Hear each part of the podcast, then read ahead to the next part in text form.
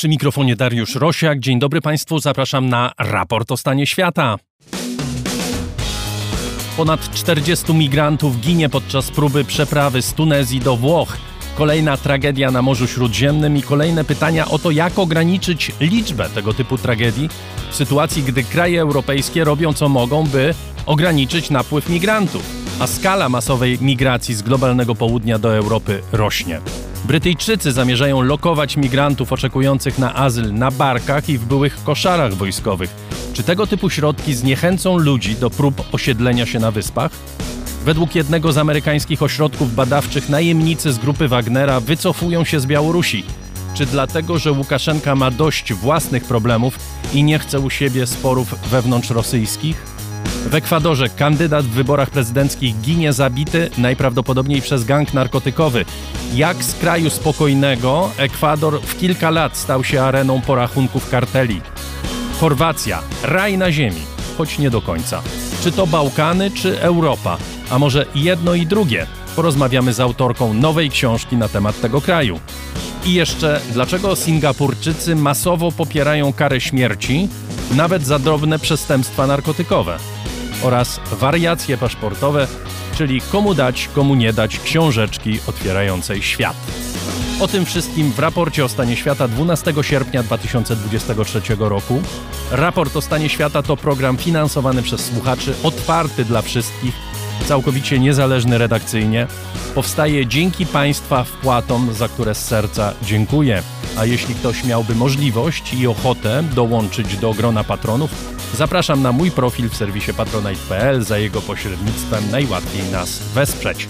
Nasz adres mailowy raportrosiaka.gmail.com Adres naszej strony raportostanieświata.pl Zapraszam na nią, bo tam znajdują się wszystkie podcastowe odcinki raportu porządnie skatalogowane, jak również wywiady w językach obcych w wersji oryginalnej. Czasem o to Państwo pytają, więc zachęcam do szperania i słuchania raportu z naszej strony, bo to gwarantuje najlepszą jakość dźwięku.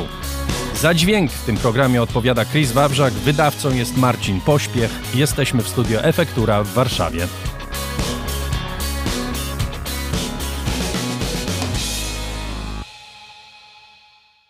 Czterdzieści jeden osób utonęło przy próbie przedostania się z tunezyjskiego miasta Sfax na Lampedusę. To jest najnowsza, na pewno nie ostatnia z serii tragedii, które rozgrywają się na Morzu Śródziemnym. Według ONZ-u 17 tysięcy ludzi utonęło w trakcie takich przepraw od 2014 roku, zwykle dlatego, że łodzie, które wykorzystywali, były przeciążone, a organizatorzy takich przepraw, czyli zorganizowane gangi, nie dbają choćby o podstawowe wymogi bezpieczeństwa. Kolejna tragedia, kolejne pytania o powody i skutki masowych prób migracji z krajów południa do Europy. Mamy kilka kierunków tej migracji. Morze Śródziemne jest jednym z nich, Bałkany drugim, a granica polska i krajów bałtyckich staje się trzecim. O niej też w dzisiejszym programie porozmawiamy. Zresztą nie tylko na Morzu Śródziemnym giną migranci i uchodźcy. Ponad 20 Rohingjów uciekających z Birmy do Malezji utonęło w piątek w trakcie przeprawy przez Morze Andamańskie, też miejsce, gdzie giną setki uchodźców. My w tej pierwszej rozmowie raportowej dziś skoncentrujemy się na innej granicy, mianowicie na kanale La Manche, który oddziela Francję od Wielkiej Brytanii i którym już od wielu miesięcy tysiące migrantów próbują przedostać się na wyspy. Dokładnie 100 tysięcy w ciągu ostatnich pięciu lat dotarło na Wyspy Brytyjskie, w tym roku już 15 tysięcy. Wielka Brytania jest sygnatariuszem Europejskiej Konwencji Praw Człowieka, co oznacza, że władze mają obowiązek rozpatrzyć każdy z wniosków o azyl osób, które przedostały się do kraju Choć zabiera to bardzo dużo czasu i jest kosztowne. Rząd twierdzi, że wydaje dziś 6 milionów funtów dziennie na zakwaterowanie 50 tysięcy migrantów czekających na decyzję w sprawie azylu czy pozwolenia na pobyt. Aby ograniczyć koszty, Brytyjczycy chwytają się różnych możliwości. W studio dr Jarosław Błaszczak, politolog, specjalista od Wielkiej Brytanii i Australii. Witam pana serdecznie. Dzień dobry, kłaniam się. Na tej barce o której wspomniałem, mają zostać ulokowani pierwsi migranci. Już nawet kilkunastu tam trafiło. Barka nazywa się Bibi Stockholm, stoi w hrabstwie Dorset na południu Anglii. Co to jest za plan? To jest jeden z takich desperackich środków, których rząd brytyjski używa, żeby poradzić sobie z tą narastającą falą społecznego niezadowolenia. Wspomniał pan o tej kwocie wydawanej codziennie na zakwaterowanie osób oczekujących na rozpatrzenie wniosków azylowych. Zdecydowana większość z nich mieszka w hotelach przerobionych na takie centra dla uchodźców. I to oczywiście budzi społeczne niezadowolenie. W takim populistycznym ujęciu, no to przybywają nielegalnie w dużej części, jeszcze w hotelach mają mieszkać. Więc y, ta bajka ma być takim miejscem, gdzie zostaną zakwaterowani wyłącznie mężczyźni, wyłącznie stanu wolnego, więc nie ma tutaj mowy o rozdzielaniu rodzin. Oczywiście jest to w dużej mierze symboliczny krok, ponieważ tam rząd brytyjski planuje pomieścić 500 osób. Zresztą na marginesie mogę wspomnieć, że Związek Zawodowy Brytyjskich Strażaków mówi, że to jest bardzo niebezpieczne, że powyżej 300 osób to już proszenie się o tragedię, gdyby tam coś się stało. Yy, wiadomo, że 500 osób w tej skali to, to, jest, to jest jakiś taki listek figowy. To, jest to bardziej sygnał polityczny w gruncie rzeczy. Porozmawiajmy chwilę o tej barce, bo y, niektóre organizacje mówią, że to jest urągające przyzwoitości ludzkiej. Jak się patrzy na te zdjęcia, to to nie wygląda na urągające przyzwoitości ludzkiej. Nie jest to hotel Hilton, ale to jest budynek postawiony na promie.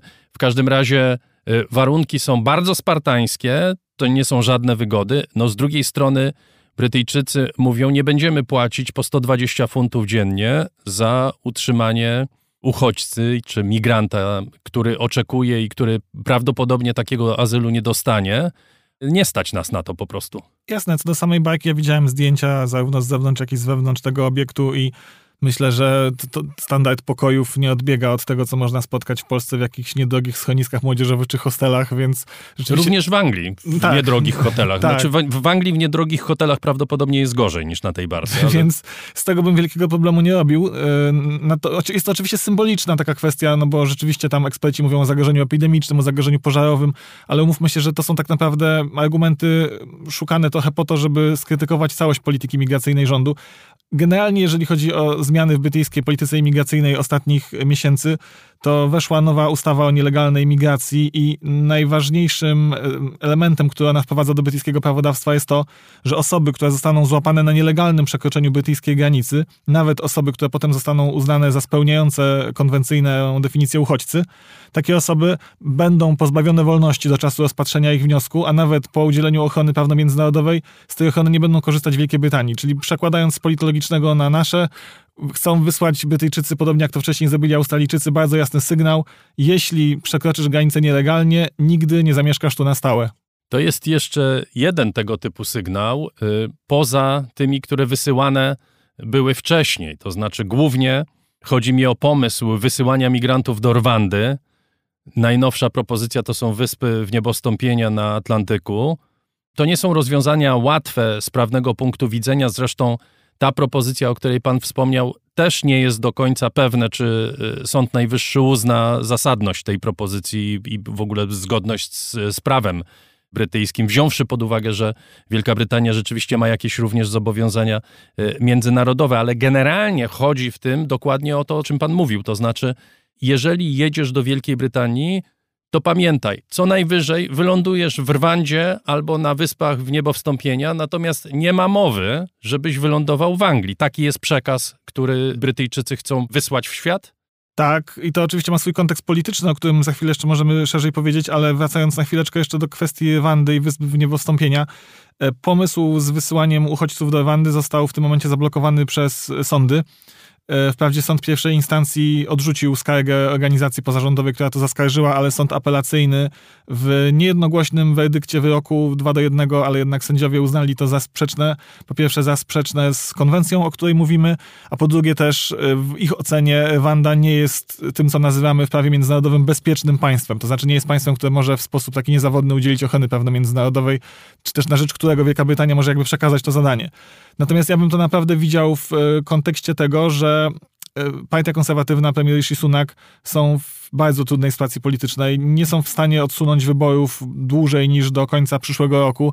Od dłuższego już czasu Partia Pracy bardzo zdecydowanie prowadzi w sondażach. W tym momencie to jest mniej więcej 20 punktów procentowych i ta przewaga jest w miarę stabilna.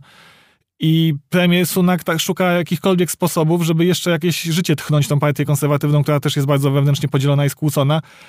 I żeby spróbować te swoje mm, koleje losu zmienić. No, trochę mu się udaje, bo kiedy obejmował stanowisko, kiedy przejmował rządy Police Trust, to ta przepaść wynosiła 30 punktów procentowych, więc szedł do 20, ale to nadal jest bardzo źle. A jak wiemy, imigracja jest tematem, który Brytyjczyków od zawsze jakoś y, rozpala i to jest bardzo nośny temat w brytyjskiej polityce i czytałem ostatnio badania, zapytano Brytyjczyków, poproszono ich, żeby wskazali trzy tematy, które dla nich będą najistotniejsze w najbliższych wyborach. Ponad 30% wyborców w tym swoim top 3 wpisało również imigrację ale też żebyśmy mówili jakby otwartym tekstem. Co to znaczy, że imigracja ich rozpala? No, ro, rozpala ich coraz większa obecność migrantów y, w Wielkiej Brytanii. Brexit do pewnego stopnia był głosowaniem na ten temat. Oczywiście tam chodziło bardziej o Polaków i Litwinów niż o kogokolwiek innego, ale to był temat bardzo nośny. Od czasu, co najmniej od czasów Tonego Blaira, kiedy Wielka Brytania stała się praktycznie najbardziej hojnym a co za tym idzie najbardziej atrakcyjnym krajem dla migrantów, ten temat jest w zasadzie na proscenium polityki y, brytyjskiej. Blair ani nikt inny przed nim nie pytał zresztą Brytyjczyków, czy sobie tego życzą, żeby coraz więcej ludzi przybywało na Wyspy Brytyjskie. Właściwie badania, potem kolejne wybory, między innymi właśnie Brexit, pokazywały, że Brytyjczycy sobie tego nie życzą. Rishi Sunak dochodzi do wniosku, że po prostu musi ta sprawa zostać rozwiązana, bo inaczej konserwatyści nie utrzymają się przy władzy? Konserwatyści nie utrzymają się przy władzy prawdopodobnie tak czy. On raczej traktuje to jako taką, nie wiem, tratwę, której można się złapać, ale myślę, że dotknął pan w tym, co pan powiedział przed chwilą, szalenie ważnej kwestii. To znaczy, kiedy wyborcy popierający Brexit głosowali za Brexitem z powodu swoich takich antyimigracyjnych odczuć, to im w ogromnej większości przeszkadzali właśnie Polacy, Litwini, Rumuni, czyli imigracja absolutnie legalna. I zwróćmy uwagę, że według ostatnich danych, do jakich udało mi się dotrzeć, roczna imigracja netto do Wielkiej Brytanii przekroczyła 600 tysięcy osób, czyli 600 tysięcy osób więcej się osiedliło w Wielkiej Brytanii niż z niej na stałe wyjechało. Te, jednocześnie w tym samym jakby okresie statystycznym liczba osób złapanych na tych, w tych łódkach wynosiła około 45 tysięcy osób. To pokazuje, że ogromna większość tych imigrantów przyjeżdża zupełnie legalnie. Przyjeżdża po części na studia, po części w ramach łączenia rodzin, ale w największym stopniu przyjeżdża w związku z pracą. Są sektory brytyjskiej gospodarki, brytyjskich usług publicznych na czele ze służbą zdrowia, które bardzo mocno polegają na pracy imigrantów. I Partia Pracy krytykuje konserwatystów, to powiedział Keir Starmer w debacie w Izbie Gmin pod koniec maja, za to, że oni jeszcze znacznie ułatwili tym imigrantom przyjazd do Wielkiej Brytanii, bo Boris Johnson, wzorując się na Australii, wprowadził tak zwany oparty na punktach system imigracyjny, to znaczy jeżeli ktoś składa wniosek o wizę taką długoterminową, czy wręcz wizę osiedleńczą w Wielkiej Brytanii, to dostaje punkty na podstawie czterech kryteriów. Na podstawie znajomości angielskiego, na podstawie swojego wykształcenia, e, na podstawie przydatności jego zawodu dla brytyjskiego rynku pracy, ale też ostatnie kryterium to jest, czy już czeka na niego w Wielkiej Brytanii jakaś dobra oferta pracy. I wiem, że teraz wchodzę w szczegóły, ale chcę pokazać pewien mechanizm. Co to znaczy dobra oferta pracy? Boris Johnson obniżył o prawie 30% i to mu zarzuca Partia Pracy próg rocznego, rocznej pensji, która sprawiała, że dane stanowisko pracy było uważane za dobre. Czyli znowu, przechodząc z takich szczegółów do skali makro, to oznacza, że bardzo wielu brytyjskim firmom bardziej opłaca się ściągać pracowników z zagranicy, niż na przykład inwestować w jakieś formy staży czy rozwoju zawodowego dla młodych Brytyjczyków. To jest bardzo ciekawe, co pan mówi. I ten paradoks zresztą oczywiście y, funkcjonuje nie tylko w Wielkiej Brytanii, ale na przykład w Polsce, gdzie pisowski rząd, antyimigrancki rząd, doprowadził do sytuacji, że Polska jest krajem, w którym, jeśli chodzi o kraje Unii Europejskiej, osiedla się najwięcej y, migrantów y, zarobkowych albo uczących się w całej Unii Europejskiej. To jest około 970 tysięcy z 2021 roku, według danych z 2021 roku. To są rządy, które nie chcą być widziane jako rządy, które akceptują migrantów, ponieważ to jest wbrew ich elektoratowi, tak samo jak przypadek brytyjski. Natomiast ze względu na to, że no praktycznie każda migracja wspiera gospodarkę, powoduje, że gospodarka szybciej się rozwija, to jednak to robią. Stoją w rozkroku, nie wiedząc tak naprawdę, co mają dalej zrobić z tym problemem. Natomiast całe ten odium skierowane jest przeciwko ludziom, którzy dostają się na Wyspy Brytyjskie, czy też próbują na przykład do Polski dostać się nielegalnie.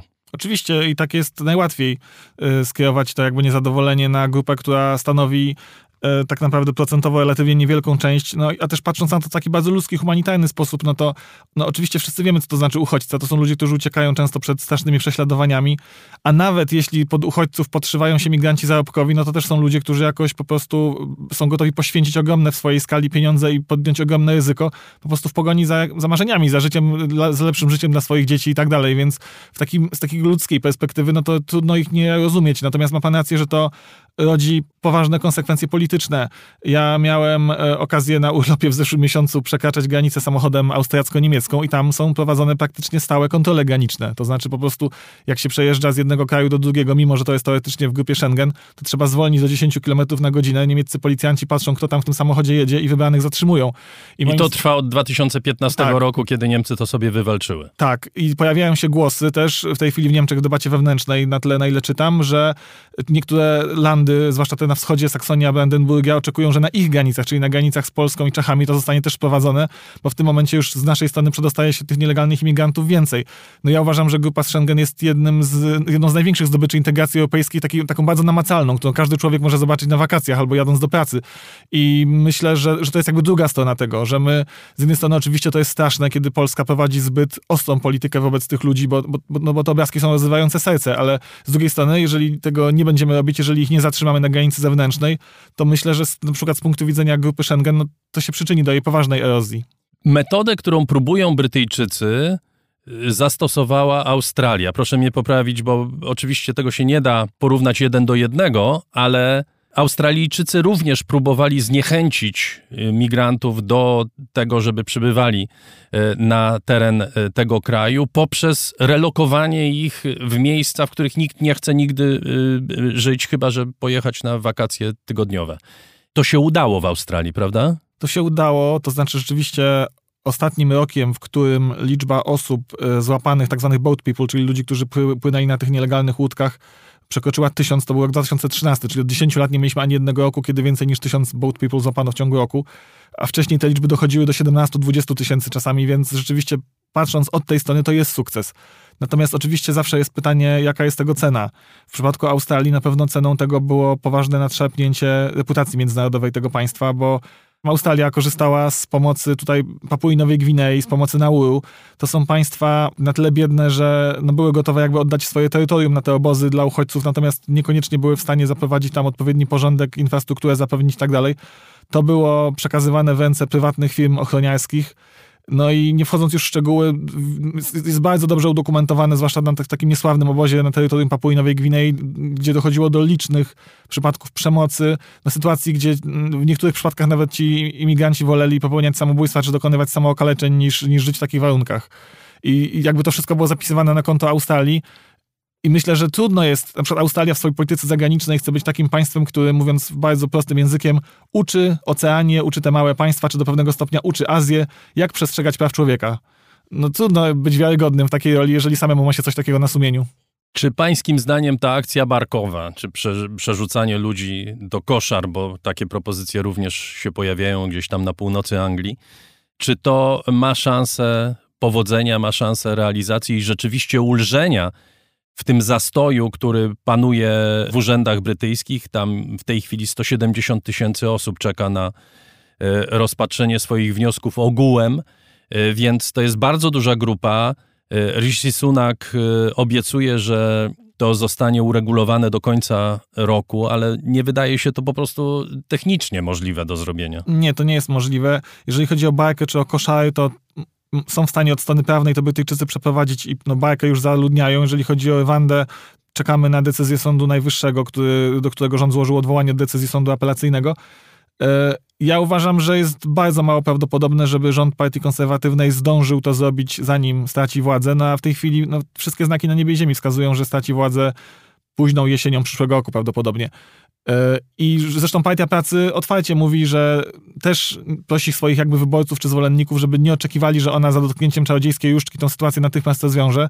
Osoba, która odpowiada w Partii Pracy za, za te kwestie, tak zwany cień ministra do spraw imigracji, powiedział, że będą potrzebowali co najmniej kilku miesięcy, jeśli nie dłużej, żeby posprzątać po konserwatystach. I oni też mówią, że początkowo, kto wie, czy nie będą używali tych koszar.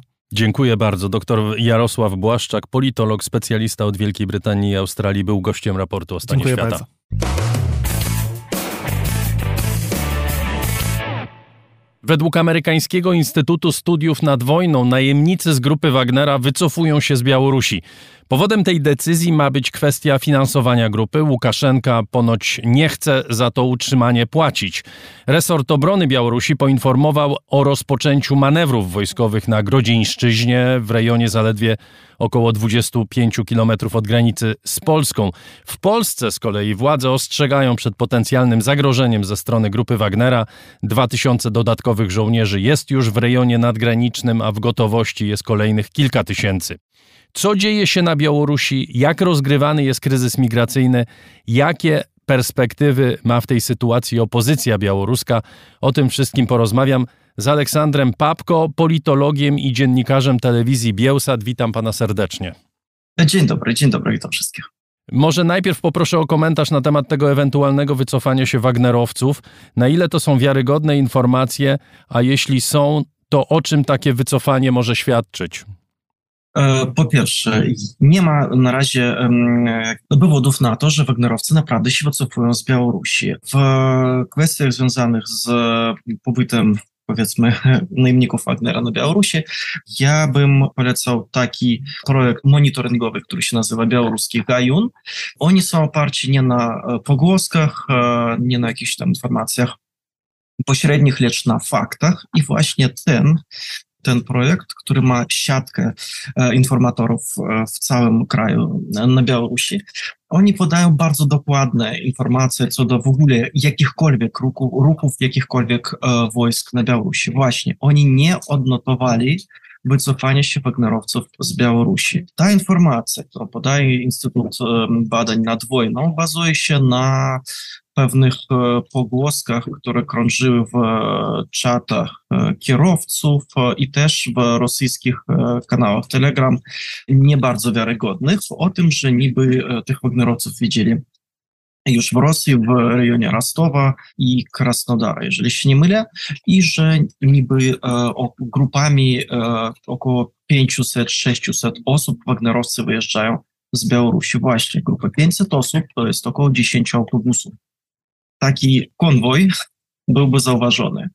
Tak, znaczy e, i ta e, informacja, która została rozpowszechniona w czatach kierowców, najprawdopodobniej jest e, jakąś manipulacją. Nie jest prawdziwa. Dobrze, a co robią w tej chwili Wagnerowcy na Białorusi? W tej chwili możemy tylko powiedzieć, że oni zeskładowali na Białorusi swój majątek przywieziony z regionu Molkino na południu Rosji.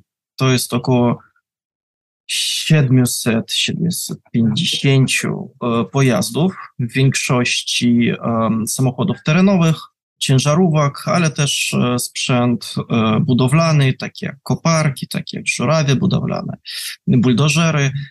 Są też takie hipotezy, że część z tego sprzętu jest ukradziona na Ukrainie i została przywieziona na Białoruś.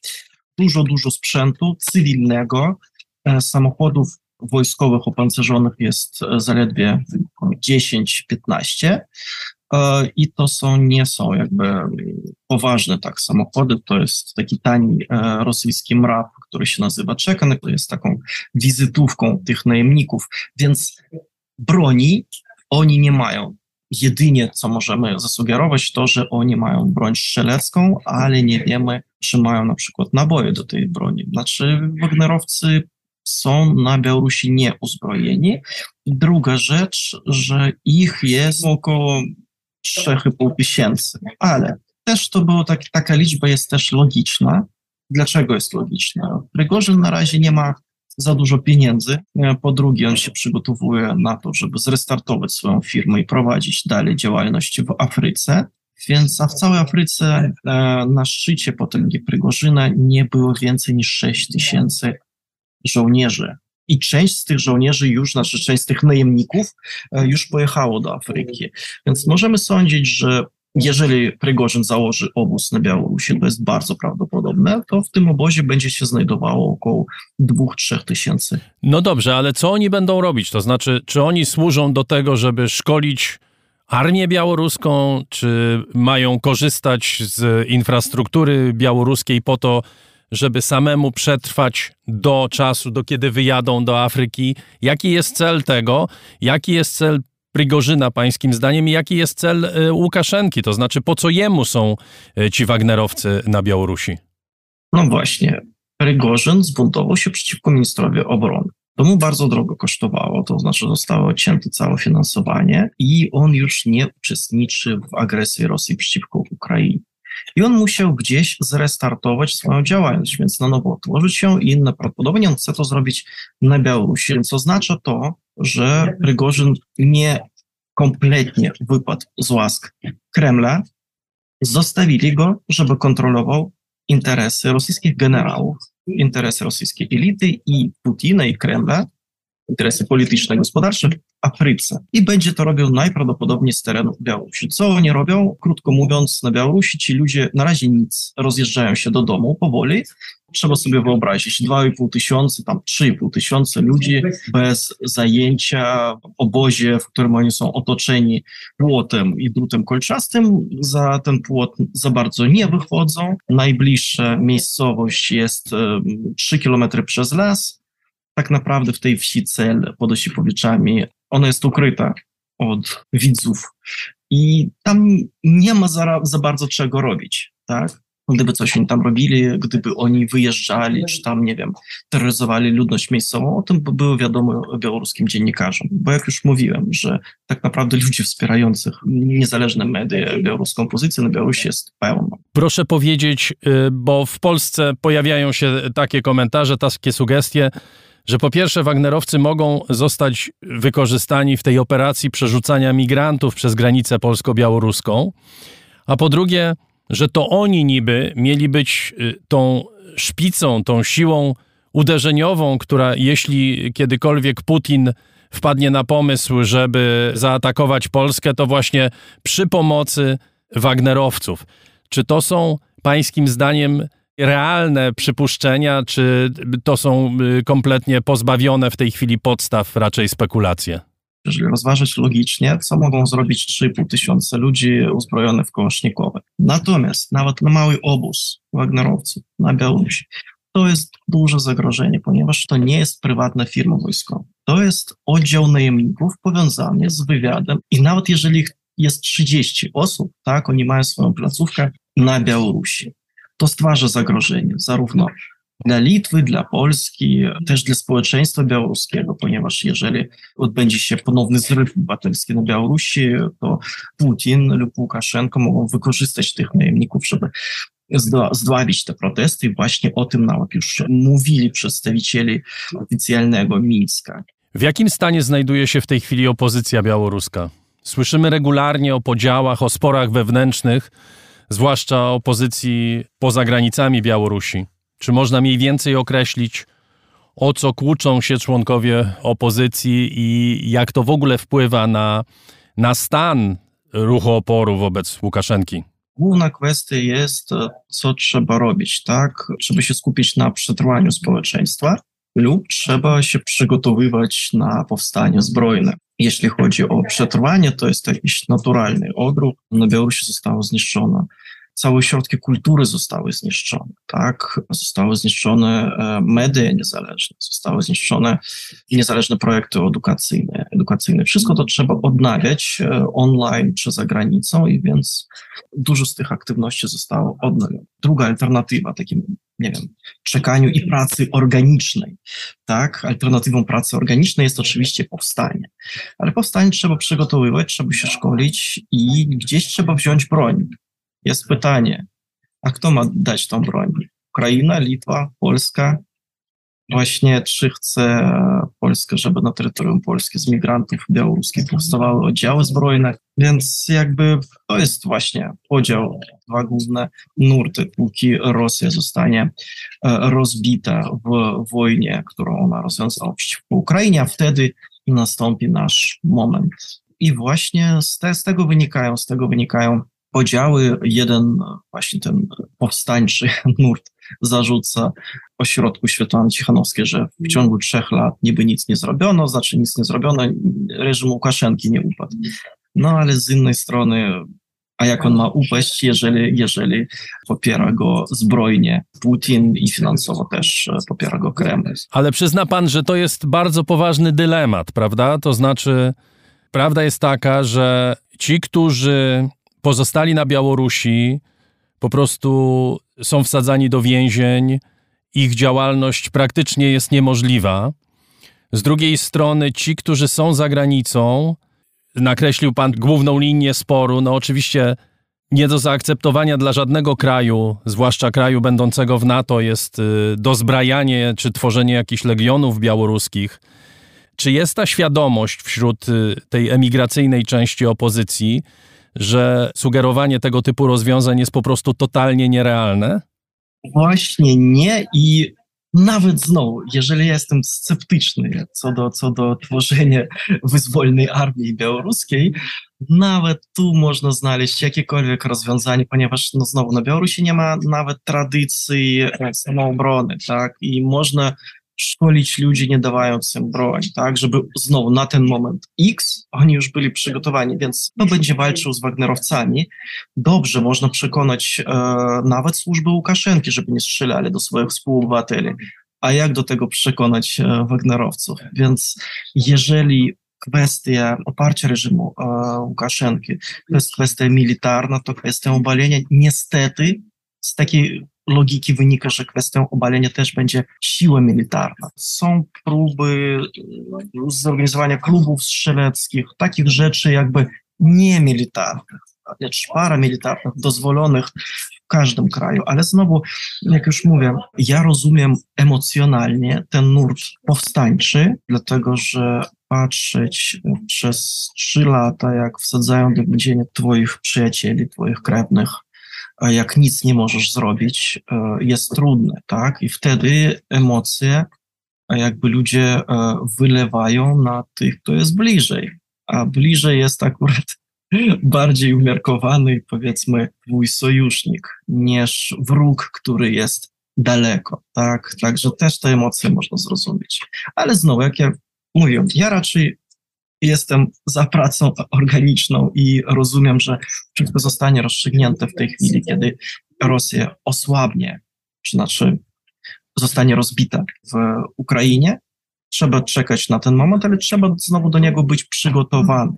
Bardzo dziękuję. Aleksander Papko, politolog, dziennikarz telewizji Bielsat, był gościem raportu o stanie świata. Dziękuję panu bardzo.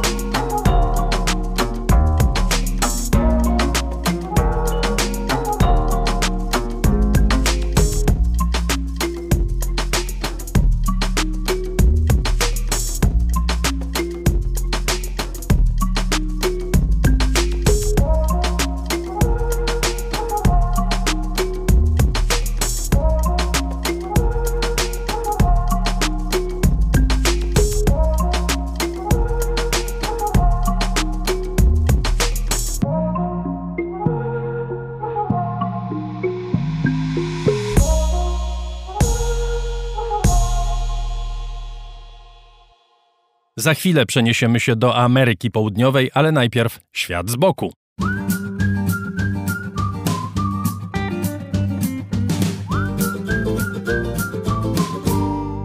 Grzegorz Dobiecki, na co dzień gospodarz programu Dzień na świecie w telewizji Polsat News, dziś o paszportach, ich mocy i niemocy. Wódz wioski Czerwona Ziemia trafnie rozpoznał porządliwość w naszych spojrzeniach, ale mylił się co do jej obiektu. Owszem, gliniane kogutki, rękodzieło ludu Kalina, mogły się podobać, jednak prawdziwie piękna była leżąca obok książeczka w bordowych okładkach. Paszport Unii Europejskiej. Należał do wodza, rdzennego mieszkańca Amazonii. Jej skrawek, mianowany kiedyś Gujaną francuską, stał się integralną częścią Francji, więc także Unii Europejskiej. Polski, choć leżała w Europie, a nasze kogutki wcale nie były gorsze, państwem unijnym wtedy jeszcze nie mianowano. Stare dzieje. Geopolityczna krzywda została naprawiona, też dostaliśmy bordowe okładki. Lądy i morza przemierzam, kulę ziemską z otwartym czołem. Polski mam paszport na sercu. Skąd? Pytam, skąd go wziąłem? Z szuflady chwalić Boga, już nie z łaski wszechmocnego urzędu. W dodatku jest to produkt z wysokiej półki, ceniony przez złodziei i fałszerzy. Szóste miejsce w światowym rankingu magazynu Forbes, ex aequo z Australią i Węgrami, 186 krajów dostępnych bez wizy. Najlepsze paszporty wystawia Singapur. Otwierają granice 192 państw. Choć według innego źródła, kanadyjskiej agencji konsultingowej Arton Capital, pierwsze miejsce przypada Zjednoczonym Emiratom Arabskim, których w czołówce rankingu Forbesa nie ma wcale. Tylko 27 krajów wpuszcza do siebie na goły paszport Afganistanu. To jest sam dół tabeli. Od Niemców, Włochów i Hiszpanów wiz nie wymaga 190 krajów, a od Estończyków 182. Różnica niby nieznaczna, ale świadcząca o tym, że również w łonie Unii Europejskiej paszporty są lepsze i gorsze, tak jak są państwa równe i równe jakby mniej choćby Bułgaria i Rumunia wciąż czekające pod bramą strefy Schengen. Świat to widzi i nie przykłada do krajów Unii jednej miary, może nie dostrzega w niej wspólnoty. Wysokie miejsce w rankingu Forbesa raczej trudno stracić, nie jest to jednak niemożliwe. Amerykanie wprowadzają ograniczenia w ruchu bezwizowym wobec posiadaczy węgierskich paszportów. Namnożyło się ich bowiem ponad miarę, ponad możliwości weryfikacji. Miarę przekroczył Viktor Orban, hojnie przyznając obywatelstwo etnicznym Węgrom z wielu krajów.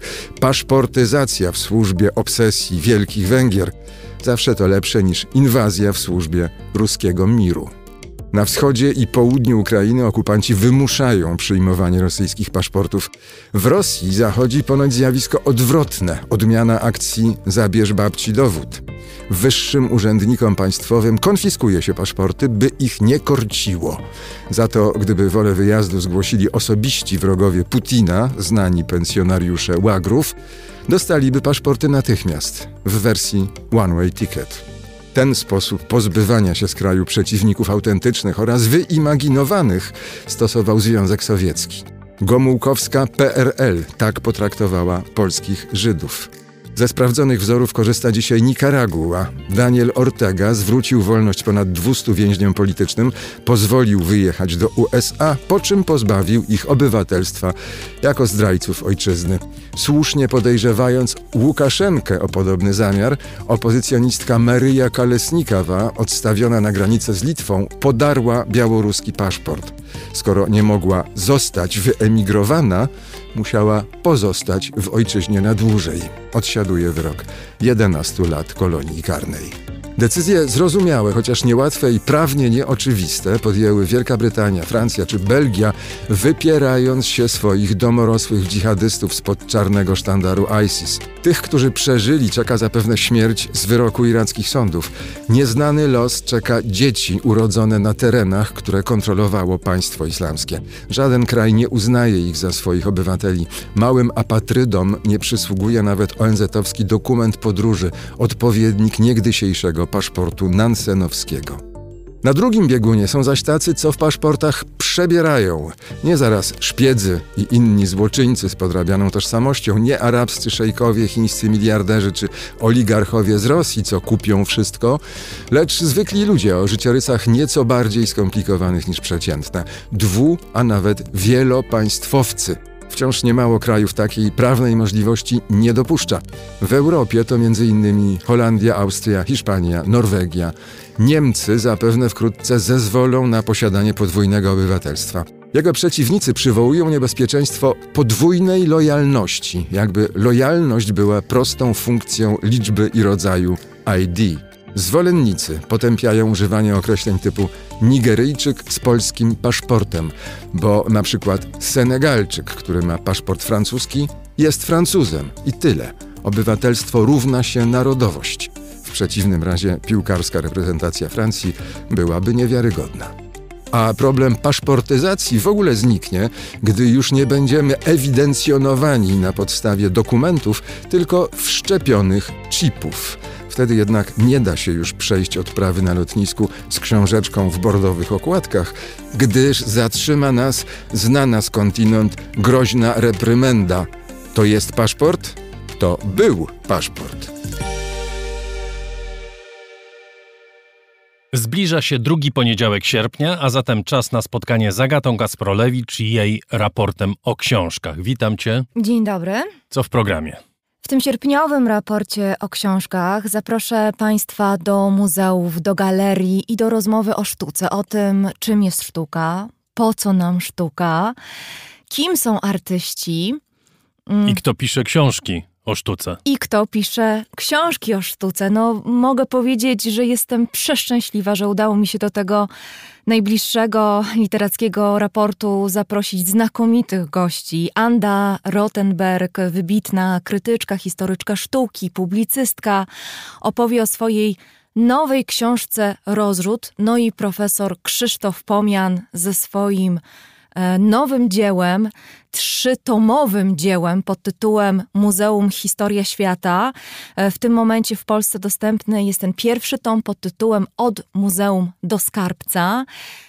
Profesor Krzysztof Pomian w tej książce zastanawia się tak naprawdę, czym są muzea. I co takiego musiało się wydarzyć na świecie? Jakiego rodzaju procesy polityczne, społeczne, religijne musiały zajść, aby powstała taka przestrzeń do tego, aby muzeum powstało? Bo pewnie jest tak, ja się wcale nie dziwię, bo zanim przeczytałam tę książkę, to też tak myślałam, że muzeum to jest takie miejsce, które powstało po to, żeby móc tam składować dzieła sztuki. Gdyby tak było, gdyby te procesy, czyli proces tworzenia dzieł sztuki, był tożsamy i przebiegał dokładnie e, w ramach tej samej dynamiki e, z procesem powstawania muzeów, to pierwsze muzeum powstałoby bardzo, bardzo, bardzo dawno temu. Tymczasem to pierwsze powstało dopiero w XV wieku, a jak wiemy, pierwsze dzieła sztuki powstały znacznie wcześniej. A więc profesor Krzysztof Pomian próbuje opisać ten proces powstania muzeum nie tylko jako opowieść o sztuce, ale także opowieść o świecie.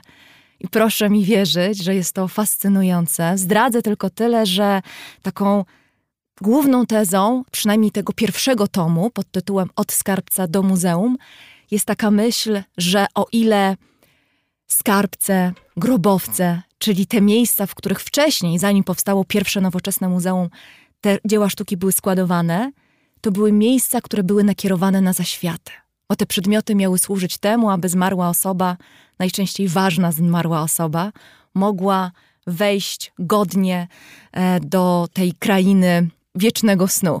Tymczasem muzea są instytucją nakierowaną na przyszłość, a więc mimo iż często myślimy sobie, że muzea przede wszystkim składują przeszłość, wielką przeszłość, to tak naprawdę idea muzeów to jest myśl o przyszłości. To jest pewnego rodzaju dialog z przyszłością, chociaż być może dialog nie jest najlepszym słowem, ale dlaczego to usłyszą Państwo w poniedziałek.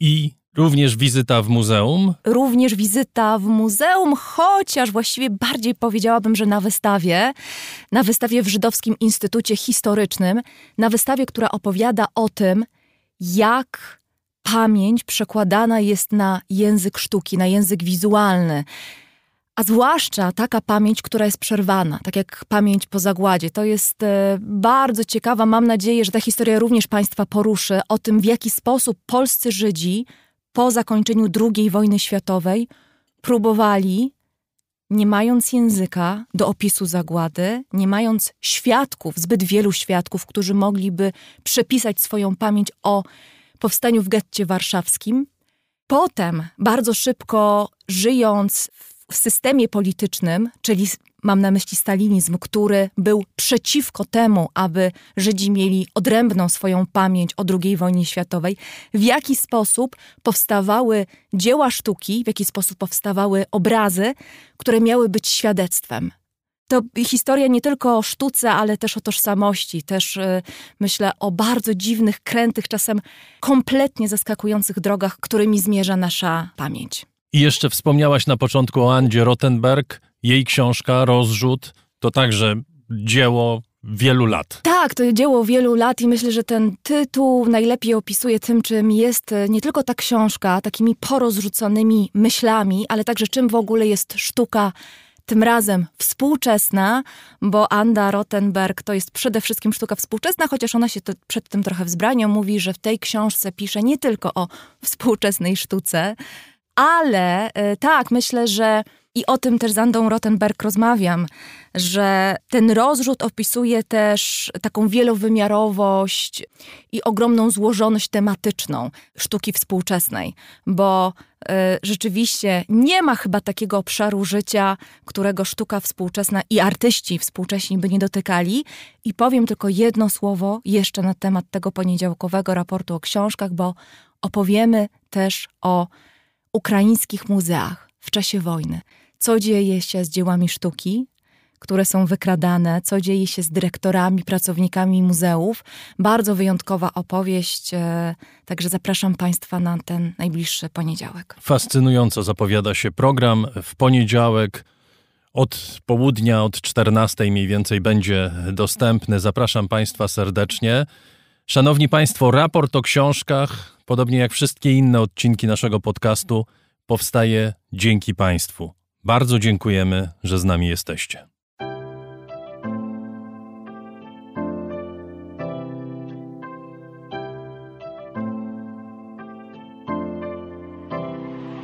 Raport o stanie świata od marca 2020 roku rozwija się dzięki Państwa zaangażowaniu i szczodrości. To dzięki Wam możemy opowiadać o świecie przy pomocy dźwięków. Dzięki Wam ten program jest przygotowywany w profesjonalny sposób z zachowaniem najwyższej jakości, bo na nią właśnie zasługują słuchacze raportu o stanie świata. Z serca dziękuję wszystkim Państwu za wpłaty. Wasza hojność jest dla mnie ogromnym zobowiązaniem. Zbiórka na patronite.pl ciągle trwa, zachęcam do udziału. Najhojniejsi patroni raportu o stanie świata to firma Ampio Smart Home, Aureus, leasing, kredyt, ubezpieczenia, księgowość. Sprawdź nas na www.aureus.pl. Hotel Bania Termal Iski w Białce Tatrzańskiej, oferujący pakiety pobytowe z termami w cenie. Mikosz Barczewski 2005 Global. Firma doradcza Crido. Galmet Polskie pompy ciepła. Sklep internetowy goldsaver.pl, w którym sztabkę fizycznego złota kupisz po kawałku i bez wydawania jednorazowo dużych kwot. KR Group. Firma outsourcingowa www.krgroup.pl Razem w przyszłość. Polsko-Japońska Akademia Technik Komputerowych Warszawa, Gdańsk, Bytom. Michał Małkiewicz. Northmaster, marka łodzi motorowych z Polski. www.northmaster.pl Wydawnictwo Pascal, wydawca przewodnika Polska na weekend. Firma Software Mill, od zawsze zdalni programują dla całego świata. Dom wydawniczy Muza, bo świat nie jest nam obojętny. Pure Play, transparentna agencja mediowa digital i doradca w budowaniu kompetencji in-house. Uber, myślimy globalnie, działamy lokalnie. A także Budros pompy ciepła, gruntowe pompy ciepła dla budynków przemysłowych i wielorodzinnych, kompleksowa obsługa. Liceum Błeńskiej, Gdańsk-Kowale. Przemyślana edukacja w dobrym miejscu. Piotr Bochnia. Michał Bojko. CIO Net and Digital Excellence. Łączymy ludzi i idee. Grupa brokerska CRB. Ubezpieczenie należności dla Twojej firmy. Bezpłatne porównanie ofert www.grupacrb.pl Flexi Project kompleksowy i intuicyjny system do zarządzania projektami i portfelami projektów. JMP z miłości do sportu, z najlepszych tkanin w sercu Podhala szyjemy dla Was porządną odzież. Palarnia kawy La Cafo z Augustowa. LSB Data dedykowane aplikacje internetowe dla biznesu. Masz pomysł? Zrealizujemy go. lsbdata.com Wydawnictwo Uniwersytetu Łódzkiego. Wydawca książek serii Krótkie Wprowadzenie. Wszystko, co trzeba wiedzieć. Leszek Małecki. Aplikacja Moja Gazetka. Polska proekologiczna aplikacja zakupowa z gazetkami promocyjnymi i nie tylko. Moja Gazetka. Kupuj mądrze. Firma Prosper z Sosnowca, hurtownia elektroenergetyczna i właściciel marki Czystuś Firma ODO24. Optymalny kosztowo outsourcing ochrony danych osobowych ODO24.pl. Tixto.pl. Niezależny serwis biletowy. Sprzedamy bilety na Twoje wydarzenia kulturalne i sportowe. Drukarnia cyfrowa totem.com.pl. Wspieramy wydawców i self-publisherów. Drukujemy najpiękniejsze książki. Fundacja Wasowskich, opiekująca się spuścizną Jerzego Wasowskiego i wydawca książek Grzegorza Wasowskiego. Szczegóły na wasowscy.com. Michał Wierzbowski. Wayman oprogramowanie wspomagające firmy inżynieryjne w zarządzaniu projektami, stworzone przez polskich inżynierów dla sektora projektowego. www.wayman Software. Zen Market, pośrednik w zakupach ze sklepów i aukcji w Japonii. Zen Market JP. Dziękuję bardzo. To dzięki Państwu mamy raport o stanie świata.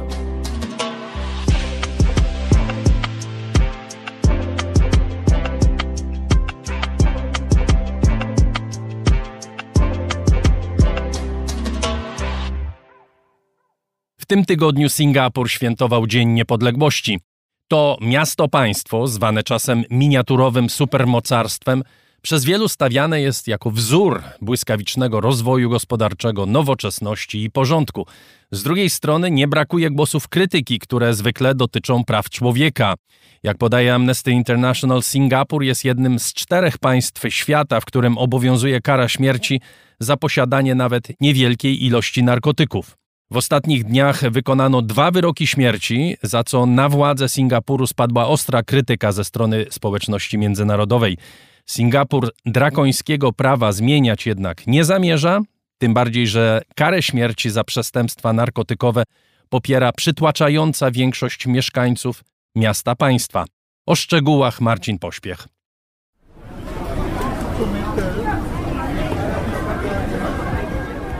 Kiedy niespełna 60 lat temu Singapur narodził się jako samodzielne państwo, jego przyszłość nie malowała się w jasnych barwach. Mikroskopijny, zacofany, pozbawiony zasobów naturalnych kraj z wieloetnicznym społeczeństwem bez wspólnej tożsamości. Za to z przywódcą, który miał marzenie i determinację, by z Singapuru uczynić potęgę. Niech nikt nie ma co do tego złudzeń. Ktokolwiek chce rządzić Singapurem, musi być człowiekiem z żelaza. Poświęciłem swoje życie, by stworzyć to miejsce.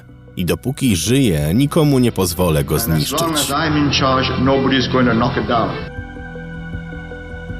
Lee Kuan Yew rządził Singapurem przez 26 lat.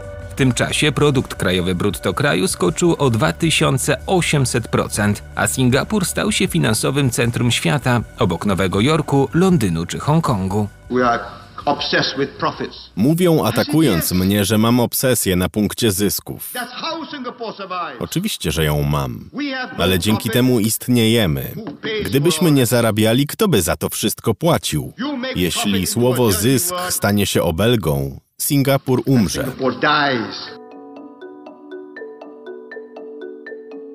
Poza dążeniem do zysku, Lee Kuan Yew miał także inną obsesję – był nią porządek, bezpieczeństwo i dyscyplina. Singapur słynął i słynie z drakońskich kar oraz czasami mogących budzić zdziwienie zakazów, mówi singapurski historyk i publicysta dr Tamping Tijin. We are very famous for our ban on chewing gum. W Singapurze obowiązuje m.in. zakaz sprzedaży i spożywania gumy do rzucia. Do kraju możesz wwieźć tylko niewielką jej ilość na własny użytek. Z kolei już na miejscu nie możesz jej kupić, chyba że jest to preparat leczniczy, dentystyczny i okażesz receptę. Prawo przewiduje też karę za niespuszczenie wody w publicznej toalecie, ale jest też wiele innych, dużo groźniejszych przepisów. Na przykład w Singapurze jedna osoba jest uznawana przez władze za publiczne zgromadzenie. A więc samotnie stojąca osoba przed rządowym budynkiem może zostać uznana za uczestnika nielegalnego zgromadzenia. One person, that's it. Największe kontrowersje budzi jednak polityka antynarkotykowa państwa. W Singapurze posiadanie nawet niewielkiej ilości narkotyków karane jest śmiercią. Tak w rozmowie z raportem mówi dziennikarka oraz aktywistka walcząca o zniesienie kary śmierci w Singapurze Kirsten Han. Death penalty in Singapore is mostly applied to drug trafficking. Z reguły na karę śmierci w Singapurze skazywani są handlarze narkotykami. Z mocy prawa sądy są zobowiązane do jej wymierzenia, jeśli na przykład dana osoba została przyłapana na posiadaniu 15 lub więcej gramów heroiny. W przypadku marihuany kara śmierci jest wymierzana za posiadanie 500 lub więcej gramów narkotyków. To naprawdę surowe kary. W ubiegłym roku karę śmierci wykonano na 16 osobach. W tym roku wykonano już pięć wyroków. Wszystkie te sprawy dotyczyły przestępstw narkotykowych.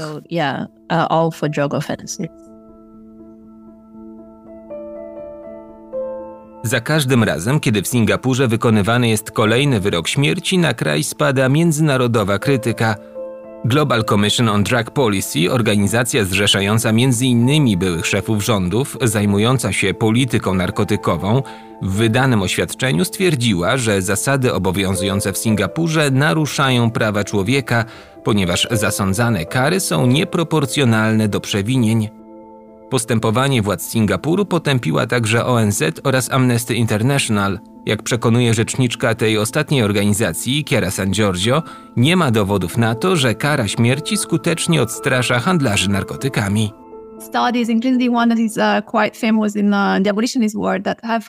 Jest słynne uh, badanie, w którym porównano sytuację w Singapurze uh, oraz w Hongkongu, w którym kara śmierci została zniesiona 30 lat temu. Mówimy więc o dwóch miastach o podobnym charakterze ze zbliżoną liczbą ludności. Naukowcy chcieli sprawdzić, czy kara śmierci wpływa na poziom uh, przestępczości, w tym na liczbę morderstw. Okazało się, że nie nie ma takiego związku. A zniesienie kary śmierci w Hongkongu nie spowodowało wzrostu liczby przestępstw. Przestępczość w obu miastach utrzymuje się na zbliżonym poziomie. Kara śmierci nie jest jakimś magicznym sposobem na zlikwidowanie przestępczości, jak często jest przedstawiane.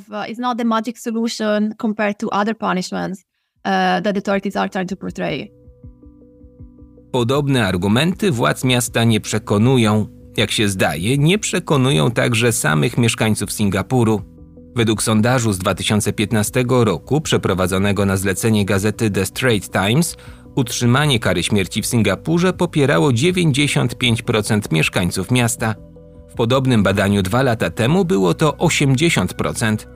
Zdaniem przeciwników kary śmierci wspomniane sondaże zakłamują rzeczywistość, ponieważ The Straits Times jest gazetą sprzyjającą rządzącym. Ale bardziej wiarygodna analiza, przeprowadzona przez socjologów z Uniwersytetu w Singapurze, wskazuje, że za utrzymaniem kary śmierci jest 87% mieszkańców miasta. Władze, broniąc swojej polityki, wskazują także chociażby na badania przeprowadzone przez magazyn The Economist, z których wynika, że Singapur jest trzecim najbezpieczniejszym miastem świata.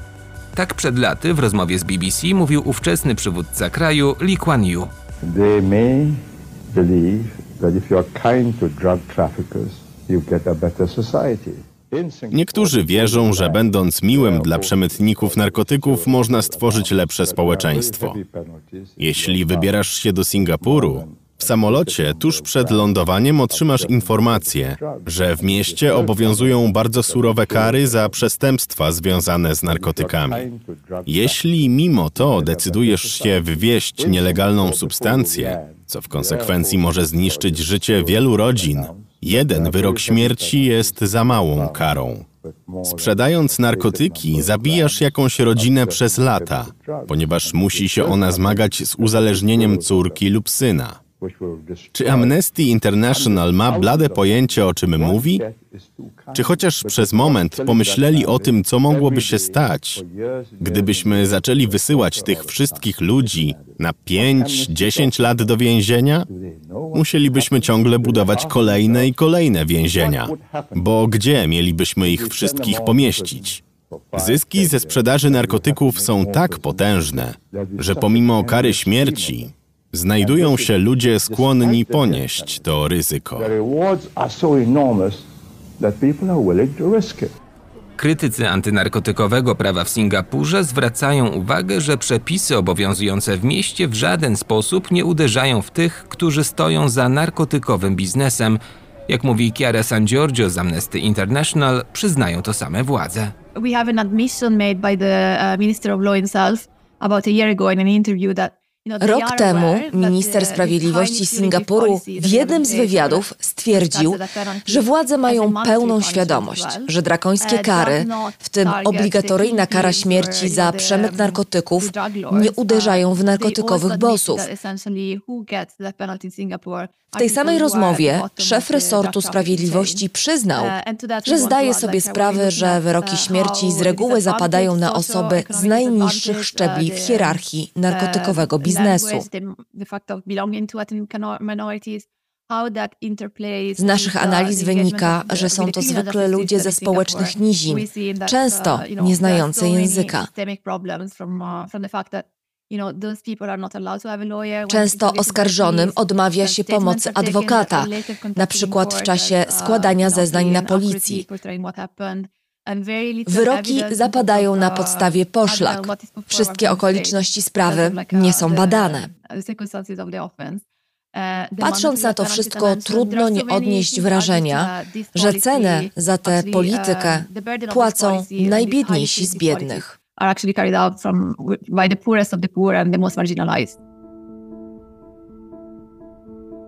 Raz jeszcze mówi dziennikarka oraz aktywistka walcząca o zniesienie kary śmierci w Singapurze, Kirsten Han.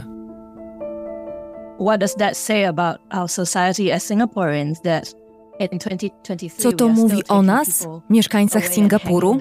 W 2023 roku nadal wieszamy ludzi. Potem, kiedy jest już po wszystkim, po prostu mówimy rodzinie, by zabrała ciało. Jak to świadczy o naszym społeczeństwie? Jak możemy twierdzić, że jesteśmy najwspanialszym krajem świata, jeśli po prostu mordujemy ludzi? Wierzymy, że to działa, że odstrasza, ale nie ma na to dowodów. Moim zdaniem to szokujące. Jest wiele rzeczy, które sprawiają, że Singapur jest dobrym miejscem do życia. Ale kara śmierci, która tu obowiązuje, jest czymś hańbiącym. Sprawia, że jesteśmy okrutnym krajem.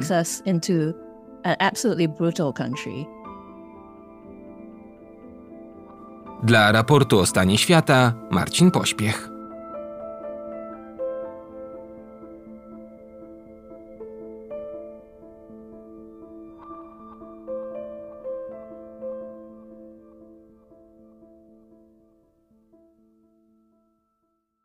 W Ekwadorze wprowadzono stan wyjątkowy po zabójstwie kandydującego w wyborach prezydenckich Fernando Villavicencio. 59-letni polityk, znany krytyk korupcji i zorganizowanych gangów kryminalnych, został zastrzelony po wiecu przedwyborczym, najprawdopodobniej właśnie przez członka gangu. Policja zabiła bezpośredniego sprawcę zamachu i aresztowała sześciu podejrzanych, którzy są Kolumbijczykami. Przemoc i zorganizowana przestępczość to są jedne z głównych tematów kampanii przed wyborami 20 sierpnia. Oczywiście dlatego, że stają się one plagą Ekwadoru, a władze nie umieją sobie z nią poradzić. Moim gościem jest Mateusz Mazzini, socjolog, reporter, latynoamerykanista, stały współpracownik Gazety Wyborczej i tygodnika Polityka. Witam pana, dzień dobry. Dzień dobry, dzień dobry państwu. Ekwador przez dekady nie był kojarzony z przemocą. Państwa Ameryki Środkowej, Honduras, Salwador, Meksyk to były miejsca, gdzie rządziły gangi, Zresztą pewnie dalej rządzą, za chwilę może o tych krajach też porozmawiamy, ale zacznijmy od Ekwadoru. Dziś notuje większą liczbę morderstw niż Meksyk, co jest, no mówiąc delikatnie, zaskakujące, bo w Meksyku od kilkudziesięciu lat trwa niemalże wojna domowa. Ale skąd się ta przemoc wzięła w Ekwadorze w tych ostatnich latach? Myślę, że tutaj należy nakreślić e, troszkę szerszy kontekst, dlatego że przyczyną tej destabilizacji Ekwadoru e, jest przede wszystkim destabilizacja całego regionu oraz błędy popełnione przez poprzednie władze już w samym Ekwadorze. Dlatego, że Ekwador nie jest y, może krajem, w którym się tych narkotyków tak dużo produkuje, no ale ma to nieszczęście, że sąsiaduje, czy jest w ogóle w bliskim e, sąsiedztwie z dwoma krajami, które produkują kokainy najwięcej na świecie, czyli przede wszystkim Kolumbią i e, Peru. I rzeczywiście, jeżeli spojrzeć na statystyki, no to jeśli chodzi o Ekwador, e, zmiana w ciągu ostatnich lat jest dramatyczna. To w porównaniu z 2020 rokiem, no czyli zaledwie 3 lata e, temu liczba morderstw na 100 tysięcy mieszkańców wzrosła o 245 to jest oszałamiający właściwie e, wynik. E, rzeczywiście mamy tutaj problemy z gangami nie rdzennymi ekwadorskimi tak bardzo, ale też tymi międzynarodowymi, które po prostu w Ekwadorze e, działają. To są gangi przede wszystkim kolumbijskie, Cartel del Golfo, taki chyba najbardziej w tej chwili znany, rozpoznawalny i silny. No ale są też europejskie syndykaty kryminalne, mm, albańskie, włoskie, które są odbiorcami tych narkotyków i e, również mają wpływ na sytuację w Ekwadorze. No w dużej mierze to się zestabilizowało, dlatego że Ekwador bardzo ciężko przechodził przez pandemię koronawirusa. Gospodarka E, ta oficjalna, e, jawna się mocno zawaliła. Dużo ludzi e, straciło źródło przychodu. No a w takich sytuacjach często jedynym sposobem na przeżycie jest właśnie zwrócenie się do gangu, bo gangi mają płynność finansową i mają, mogą zaoferować pieniądze właściwie od ręki, więc zwiększyło się, zwiększyło się właściwie rekrutowanie, czy tam odsetek populacji zaangażowany w działalność kryminalną. No i tak jak wspomnieliśmy wcześniej, więzienia, nad którymi już od dobrych kilku lat zarówno i ta obecna odchodząca, jak i poprzednia administracja nie ma za bardzo kontroli. To są jedne z najbardziej drakońskich, jeśli chodzi o warunki więzień na całym świecie, przeludnione. E, I e, są też miejscami, w których po prostu te gangi realnie w środku prowadzą normalną działalność przestępczą, czyli i rekrutują, i właściwie kierują, nawet jeżeli są bosowie narkotykowi, którzy są zamknięci, to nie mają żadnych problemów. Tam korupcja jest niewyobrażalna i system penitencjarny kompletnie się wymknął spod kontroli e, władzy, co buduje obraz kraju, który troszeczkę no nie bójmy się chyba tego sformułowania, nasypie się od środka pod względem bezpieczeństwa publicznego. Panie Mateuszu, wspomniał Pan o tym, co się dzieje y, w Kolumbii i w Peru, zwłaszcza w Kolumbii. Tutaj niektórzy komentatorzy zwracają uwagę, że to, co się dzieje w Ekwadorze, jest po części również skutkiem, y, no można to nazwać, sukcesu władz Kolumbii w ostatnich latach, zwłaszcza porozumienia y, z Farkiem, czyli z partyzantką lewicową, która kontrolowała przepływ narkotyków y, przez kilkadziesiąt lat i kontrolowała y, drogi z Kolumbii do portów ekwadorskich, skąd te narkotyki szły dalej. Jak nie ma farku, no to ktoś wchodzi w te rejony, wchodzi w ten biznes i rozpoczyna się walka, która kończy się zwykle tragicznie. To na pewno jest prawda, przy czym warto też dodać, że ta walka wtedy też wychodzi po prostu poza granice e, Kolumbii, dlatego że jeżeli sumować wszystkie te zjawiska w skali makro, międzynarodowe, które się e, wydarzyły w tym regionie, w tej e, północno-zachodniej części Ameryki Łacińskiej, no to widzimy, że bardzo dużo czynników jednocześnie złożyło się w taką mozaikę, która rzeczywiście wpływa, no jest bardzo korzystna dla syndykatów kryminalnych, tak? No bo z jednej strony rzeczywiście mamy ten sukces częściowym, nie, nie, nie, nie oszukujmy się, cały czas nie, nie całkowity w e, Kolumbii, gdzie rzeczywiście z Farkiem udało się władzom dogadać, z inną partyzancką, partyzantką marksistowsko-leninowską ELN-em cały czas e, rząd Gustavo Petro się próbuje dogadać. Z kartelami się nie udało, bo kartel del Golfo zerwał w marcu zawieszenie broni i, i zabił kilkunastu policjantów w takich skoordynowanych atakach. No do tego mamy ogromną destabilizację polityczną w Peru, Pamiętamy wszyscy grudzień ubiegłego roku i te długie protesty. No i też E, no taki trochę słoń w składzie porcelany tutaj, czyli Wenezuelę, która jest państwem upadłym, z którego od 2015 roku wyjechało 7 milionów osób e, i która jest głównym czynnikiem destabilizującym e, i wpływającym na działalność syndykatów kryminalnych, bo tam gangi też zaczynają zarabiać na przemycie ludźmi. Tak? W związku z tym Wenezuela jest takim krajem, z którego łatwo prowadzić operacje kryminalne, bo nikt tam nie sprawuje de facto władzy. Kolumbia w pewnym sensie musiała eksternalizować swoją, swoje operacje właśnie do takich krajów jak Ekwador. Z kolei w Peru mamy rekordową produkcję kokainy i zresztą to portal Inside Crime dobrze opisuje, wyliczając te wszystkie statystyki. No jeżeli mamy w tej chwili, tak jak powiedziałem wcześniej, rekordową produkcję kokainy w Peru, rekordową produkcję kokainy w e, Kolumbii, rekordowe odbiory kokainy w e, Europie, która jest teraz głównym tym portem docelowym, E, I do tego dochodzi taka prosta, ale dobrze obrazująca statystyka. Guayaquil, czyli ten największy port e, e, morski Ekwadoru, miesięcznie obsługuje 300 tysięcy kontenerów, które wypływają stamtąd w świat i władze celne przyznają się, że oni są w stanie co najwyżej przeszukać 20% z tych wszystkich kontenerów, no to mamy już wtedy obraz tego, jak bardzo trudno sprawować władzę, czy w ogóle patrzeć na ręce syndykatom kryminalnym. Jeszcze jeden wątek chciałbym pociągnąć, o którym pan wspomniał, to znaczy to, co dzieje się w więzieniach ekwadorskich. My w ostatnich miesiącach o tym mówiliśmy. Pan wspomina o ogromnej korupcji wśród y, służby więziennej. Za czasów odchodzącego obecnie prezydenta tego Guillermo Lasso również miały miejsce skandale wśród wojskowych. Korupcja ma ogromny wpływ na to, jak bardzo pozwalają sobie na swobodę właśnie gangi kryminalne, prawda?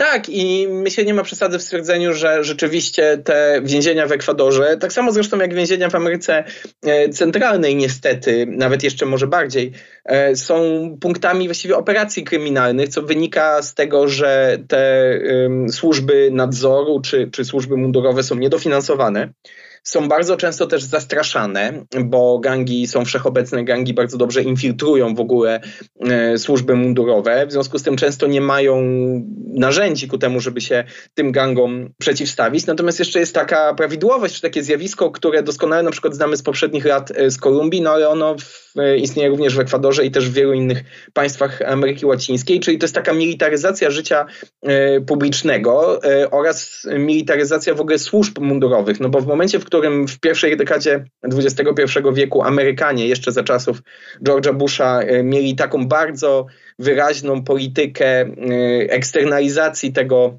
e, zagrożenia narkotykowego i właśnie dozbrajania, zalewania Kolumbii, Ekwadoru, Peru bronią palną i szkolenia tam na miejscu służb mundurowych, żeby w taki bardzo brutalny sposób rozprawiać się z gangami, no to wielu z tych ludzi, którzy zostali wtedy wyszkoleni przez Amerykanów, którzy dostali do ręki broń półautomatyczną, tych sztuk broni setki tysięcy czy dziesiątki tysięcy się pojawiły wtedy w Ameryce Łacińskiej. No po jakimś czasie po prostu albo odeszło ze służby i stało się bezrobotnymi, albo zostało wręcz wprost zwerbowanych przez gangi.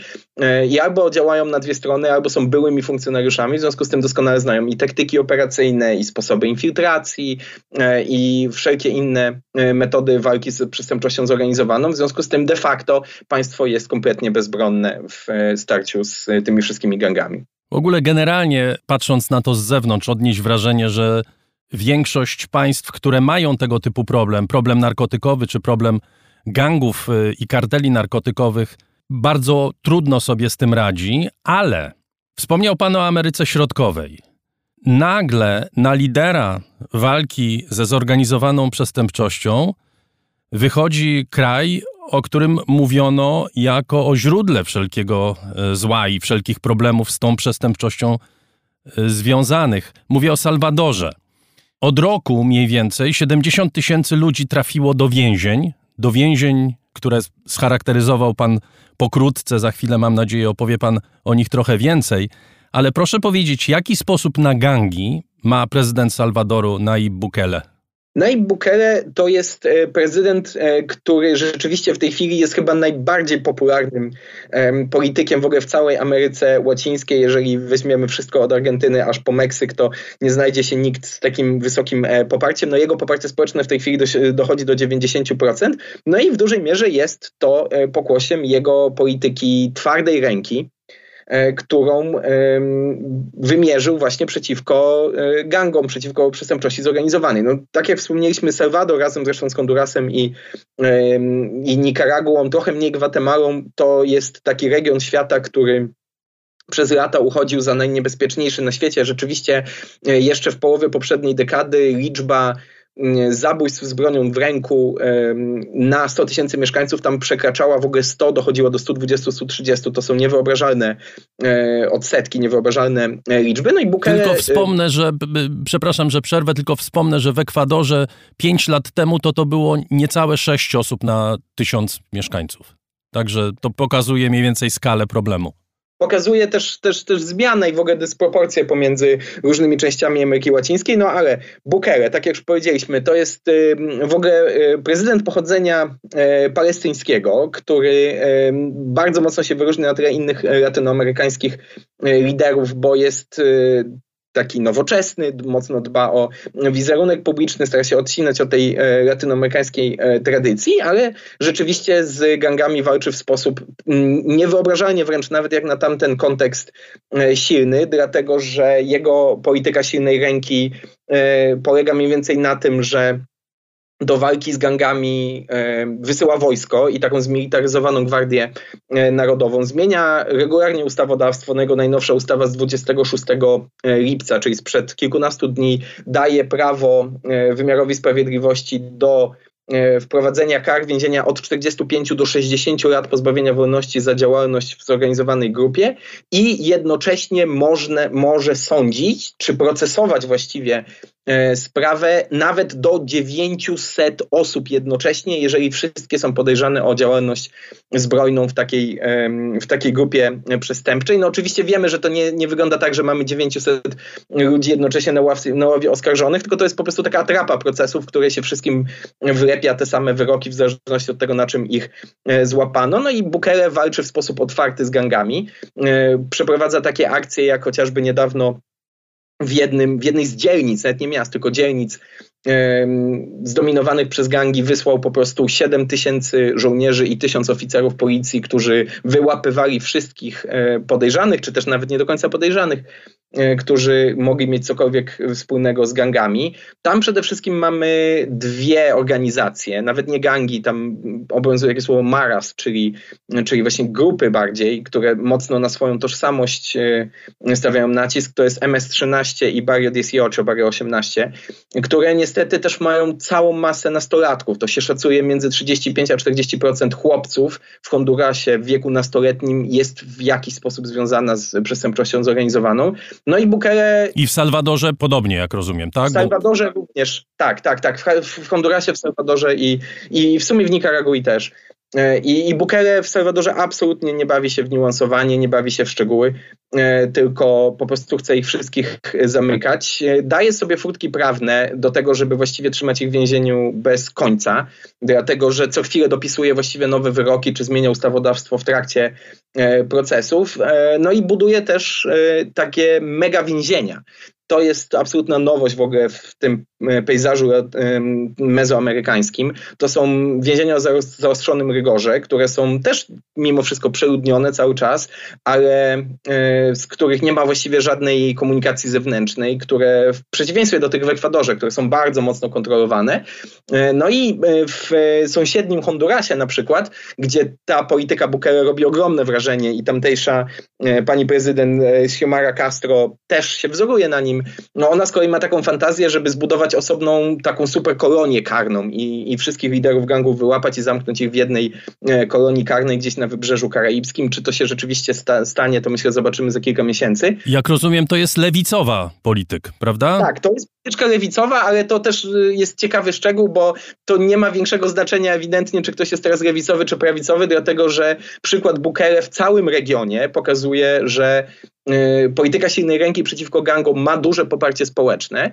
No i jest to poparcie nieprzesadzone, bo ludzie naprawdę się boją, ludzie z powodu gangów uciekają, zwłaszcza do Stanów Zjednoczonych. To jest jeden z głównych motorów napędowych migracji. No i właściwie gdzie nie popatrzeć w Ameryce Łacińskiej, gdzie w tym roku są wybory? W Ekwadorze, w Argentynie, też lada moment wybory prezydenckie, referendum konstytucyjne w Chile, drugi koniec kontynentu. Wszędzie bezpieczeństwo publiczne jest typowane przez elektorat jako ta najważniejsza składowa mojej decyzji wyborczej przy urnie.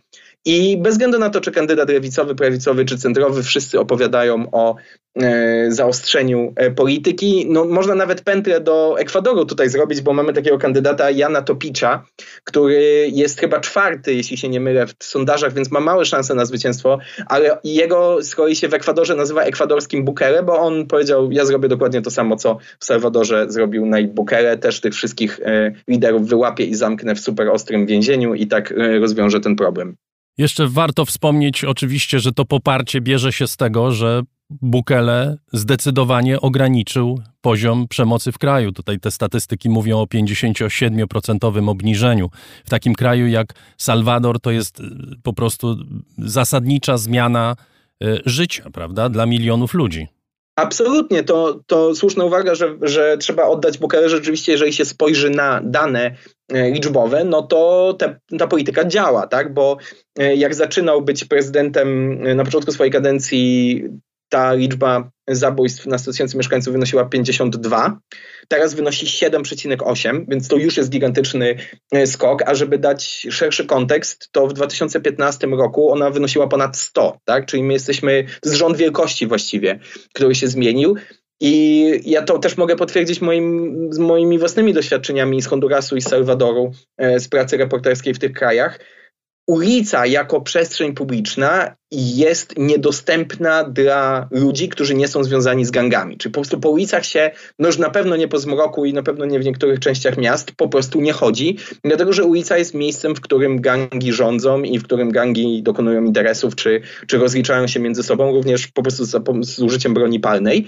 No i mówi się o Bukele takie ładne zdanie, które myślę w dużej mierze jest prawdziwe, że on odzyskał ulicę dla obywateli, że obywatele wyszli na te ulice, nie boją się funkcjonować normalnie w przestrzeni publicznej publicznej. Oczywiście gigantycznym kosztem, łamaniem praw człowieka, nadużywaniem e, władzy i, e, i polityką silnej ręki, militaryzacją przestrzeni publicznej, ale jak na razie rzeczywiście dane pokazują, że e, mu się to udało.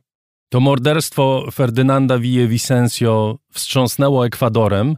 Jaka przyszłość czeka ten kraj? To znaczy, czy on rzeczywiście w tej chwili jest na rozstaju dróg i albo spadnie w przepaść, po prostu stanie się krajem upadłym, jak niektórzy prorokują, albo ktoś po prostu zrobi powtórkę z tego, co dzieje się w Salwadorze i czy to w ogóle jest możliwe w tej chwili, w tym stanie, w jakim ten kraj się znajduje, żeby to, co dzieje się w, Salwadorze, ten sposób poradzenia sobie z problemem mafii i gangów został powtórzony w Ekwadorze.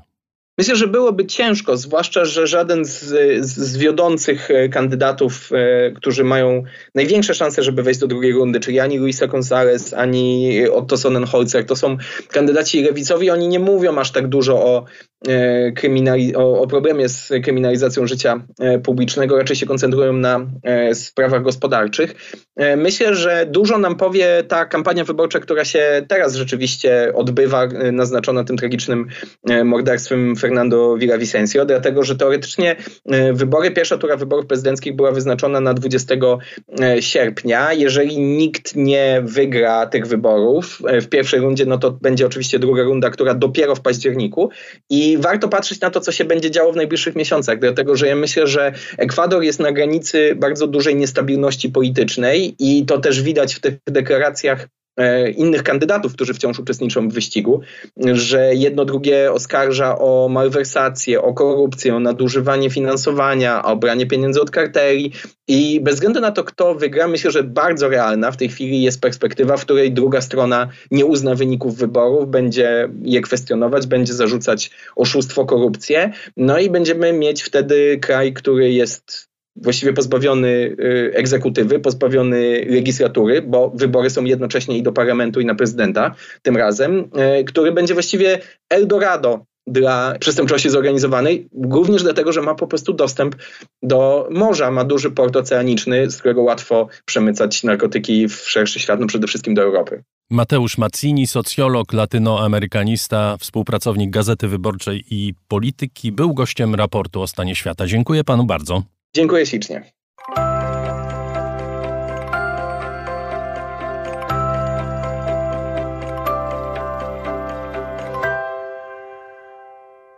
Nieczęsto rozmawiamy w raporcie o Chorwacji, co może zresztą sugerować, że w tym państwie nie dzieje się źle, A to przecież fascynujący kraj, nie tylko turystycznie. Turystyka to jednak koło zamachowe tamtejszej gospodarki. Nie tylko, również pewna ucieczka przed demonami przeszłości, przed wojną. Chorwacja bywa nazywana laboratorium przyszłości całych Bałkanów, choć często bliżej jej do Europy niż do kolegów z bałkańskiego kotła. O chorwackiej tożsamości, historii, języku, kulturze, ale też i o sporcie. Powstała niedawno bardzo ciekawa książka. Z jej autorką rozmawiał Adrian Bąk. A moim gościem jest Aleksandra Wojtaszek, bałkanistka, dziennikarka i tłumaczka, autorka książki Fiaka, sezon na Chorwację. Dzień dobry. Dzień dobry, bardzo mi miło. Pani książka zaczyna się w miejscu, w którym dla wielu przybywających do Chorwacji powinna się skończyć, czyli gdy kończy się lato, a zaczyna jesień. Jesień w Dalmacji. Pisze mm, pani w książce, że jeśli każdemu wolno ocalić jedno na tym świecie, to ja poproszę o pierwszy dzień jesieni w Dalmacji. No to proszę opisać ten dzień. To jest dzień, który nigdy nie wiadomo, kiedy dokładnie wypadnie, ponieważ jest to święto ruchome. E, trzeba bardzo uważnie przyczaić się na chorwackim wybrzeżu i czekać, aż ten dzień nastąpi. Czasem trwa to długo, ponieważ nigdy nie wiadomo, czy na przykład będzie to połowa września, może początek października. Można go poznać po tym, że pogoda się zmienia, to znaczy nadal jest gorąco, nadal jest pięknie. Z perspektywy Polaka ta pogoda jest cudowna, ale coś drobnego się zmieniło. Spadł jakiś zimny deszcz, zawiał od odrobinę zimnego wiatru. Ale przede wszystkim, nie wiem dlaczego, ale jest e, coś takiego się dzieje, że właściwie z dnia na dzień Dalmację opuszczają turyści, Istrię zresztą też. I jest to bardzo dziwne wrażenie, ponieważ przez te kilka miesięcy sezonu wydaje się, że tak to po prostu wygląda. To jest takie totalne. Tam jest zawsze tłum, zawsze mnóstwo ludzi, zawsze ruch, muzyka i tak dalej. A potem tak nagle, trochę jak na pstryknięcie, do Dalmacji wraca tak naprawdę normalne życie, czyli do, do, do tych murów miasteczek wracają uczniowie, rodziny, nie ma turystów, zaczyna być słychać chorwacki zamiast angielskiego czy niemieckiego czy polskiego. Chyba, jest że przyjadą takie... kibice piłkarscy, bo to jest chyba jeden z niewielu momentów, kiedy ten chorwacki nawet w trakcie sezonu tu, turystycznego zaczyna być obecny. Tak, to ale to tylko Split ma ten, to Split jest wyjątkowy w tym sensie, że Hajduk Split, o którym dużo w książce pisze, jest tak bardzo kochany, że Dalmaci są w stanie na ten jeden, jedno popołudnie i wieczór, kiedy jest mecz, odbić miasto z rąk turystów. Turyści się trochę chowają. Czasami nawet pytają tacy przestraszeni Polacy, co, co, co tu się dzieje? Dlaczego nagle tylu Chorwatów na tym przecież naszym w sierpniu wybrzeżu a tu nagle, więc piłka nożna tak, piłka nożna to świętość i nawet w lecie. No dobrze, to skoro już e, o tej piłce nożnej, to powiedzmy kilka słów e, więcej. Ta rozmowa dzisiejsza ma być też w założeniu pewnym portretowaniem, czy próbą portretowania chorwackiej duszy. Pani to robi odwołując się do języka, do kultury, do historii, do polityki, ale też do sportu właśnie. Jako, że sport jest mi bliski, to nie mogę do tego nawiązać, bo właściwie nie ma chorwackiej czy bałkańskiej duszy bez nacjonalizmów, a nie ma nacjonalizmów bez piłki nożnej.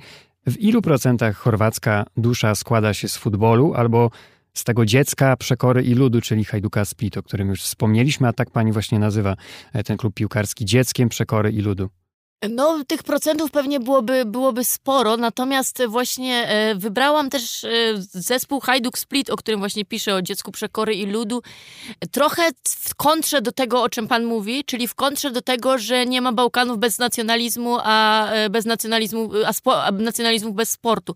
Właśnie pokazuję tym przykładem tej zupełnie innej trochę drużyny, która owszem wpadła w latach 90. przez moment w ten, w ten kocioł nacjonalistyczny, wtedy, kiedy było to bardzo, bardzo silne, ale tak naprawdę przez większość swojej historii była raczej związana z socjalizmem, właśnie z, z ludowością, z tym y, co się działo w Dalmacji w różnych, w, różnych, w różnych okresach i tak naprawdę była bardziej lokalna i do dzisiaj jest bardziej lokalna, bardziej związana ze Splitem i z Dalmacją, niż właśnie z tym takim chorwackim, chorwackością jako czymś nacjonalistycznym. Dlatego też ta historia wydała mi się ciekawa, bo Hajduk zresztą był e, drużyną, która, która właśnie zanim Jugosławia socjalistyczna powstała, już ją reklamował niejako, promował ją.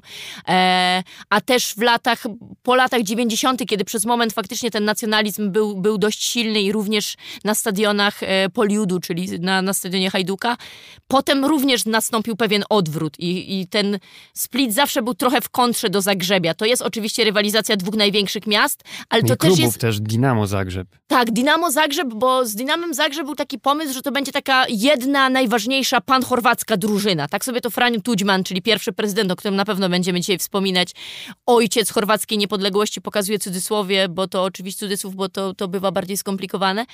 On sobie wymyślił, że bar bardzo się bał tego, że w Chorwacji te regionalizmy są silne i że trzeba w Chorwację jak najbardziej centralizować, więc Hajduk był na bocznym torze, czego kibice Hajduka nigdy nie wybaczą Tuźmanowi ani Zagrzebiowi. Natomiast Dinamo Zagreb stało się właśnie tą drużyną, która miała jednoczyć Chorwatów. Chociaż ten nacjonalizm oczywiście, tak jak pani mówi, także w Zagrzebiu był obecny i był pewnym takim destylatem tych wszystkich nastrojów, czy właśnie tego, co działo się w Chorwacji na przestrzeni e, lat. Pisze pani też o ruchu tych najbardziej zagorzałych kibiców, o ultrasach. Co decyduje właściwie o tym, że to właśnie w Chorwacji, czy co zdecydowało, że tam narodził się, czy został przeniesiony do Europy, jak twierdzi między innymi bohater pani książki, dziennikarz sportowy e, James Montague, ruch ultrasów, czyli tych najbardziej zagorzałych kibiców?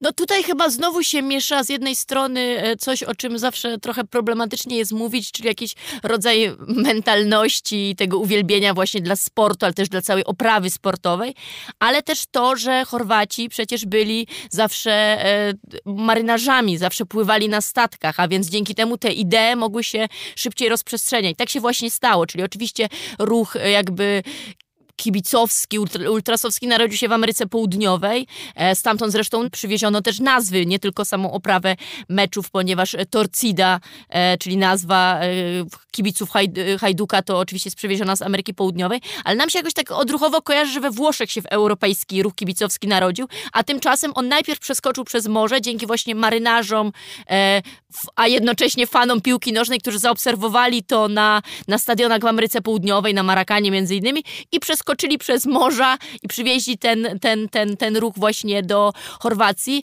gdzie błyskawicznie został zakazany, co ciekawe, ponieważ e, władze komunistyczne były przerażone tym e, hukiem, jazgotem, ale przede wszystkim tym, że ta miłość do drużyny nagle zaczyna przybierać właśnie jakieś takie trochę no trochę jednak nacjonalistyczno-szowinistyczne barwy, bo skoro kochamy Hajduka, to nienawidzimy na przykład Czerwonej Zwezdy z Belgradu i kibice odczytali właśnie nekrolog Czerwonej Zwezdy, to było w latach 50. No i tak, władze komunistyczne się przestraszyły i na, na prawie 30 lat zabroniły działalności ruchu kibicowskiego. Tym niemniej nie zmienia to faktu, że właśnie to tam, to, Chorwa to w Chorwacji narodził się taki nowoczesny właśnie ruch, ruch kibicowski który miewa oczywiście swoje jasne i ciemne strony, o czym wszyscy doskonale wiemy.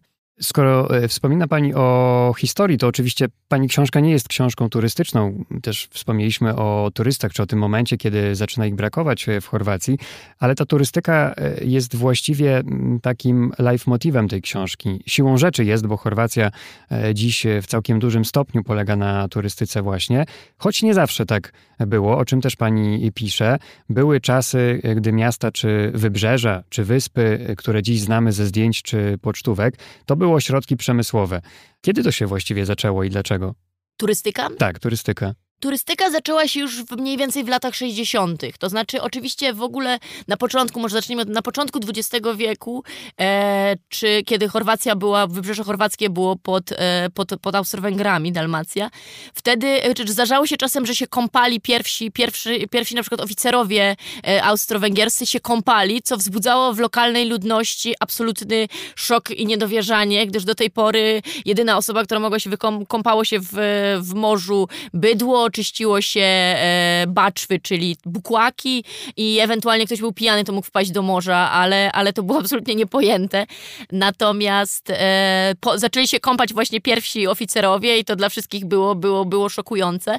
I to potrwało to dość długo, natomiast w okolicach, w, gdzieś w latach 60., kiedy w ogóle turystyka też się rozwija na masową skalę, dostrzeżono, że przecież Chorwacja ze względu na swoje położenie, ze względu na swój krajobraz, na swoją linię brzegową, nie, nie tylko długą, ale też niesamowitą, niesamowicie rozwiniętą, z czego zresztą pochodzi geograficzna nazwa, typ Wybrzeża Dalmatyński, e, że jest e, to przecież świetne miejsce do, również do wypoczynku, nie tylko do e, rolnictwo oczywiście na Wybrzeżu Kamienistym chorwackim ciężko zawsze szło.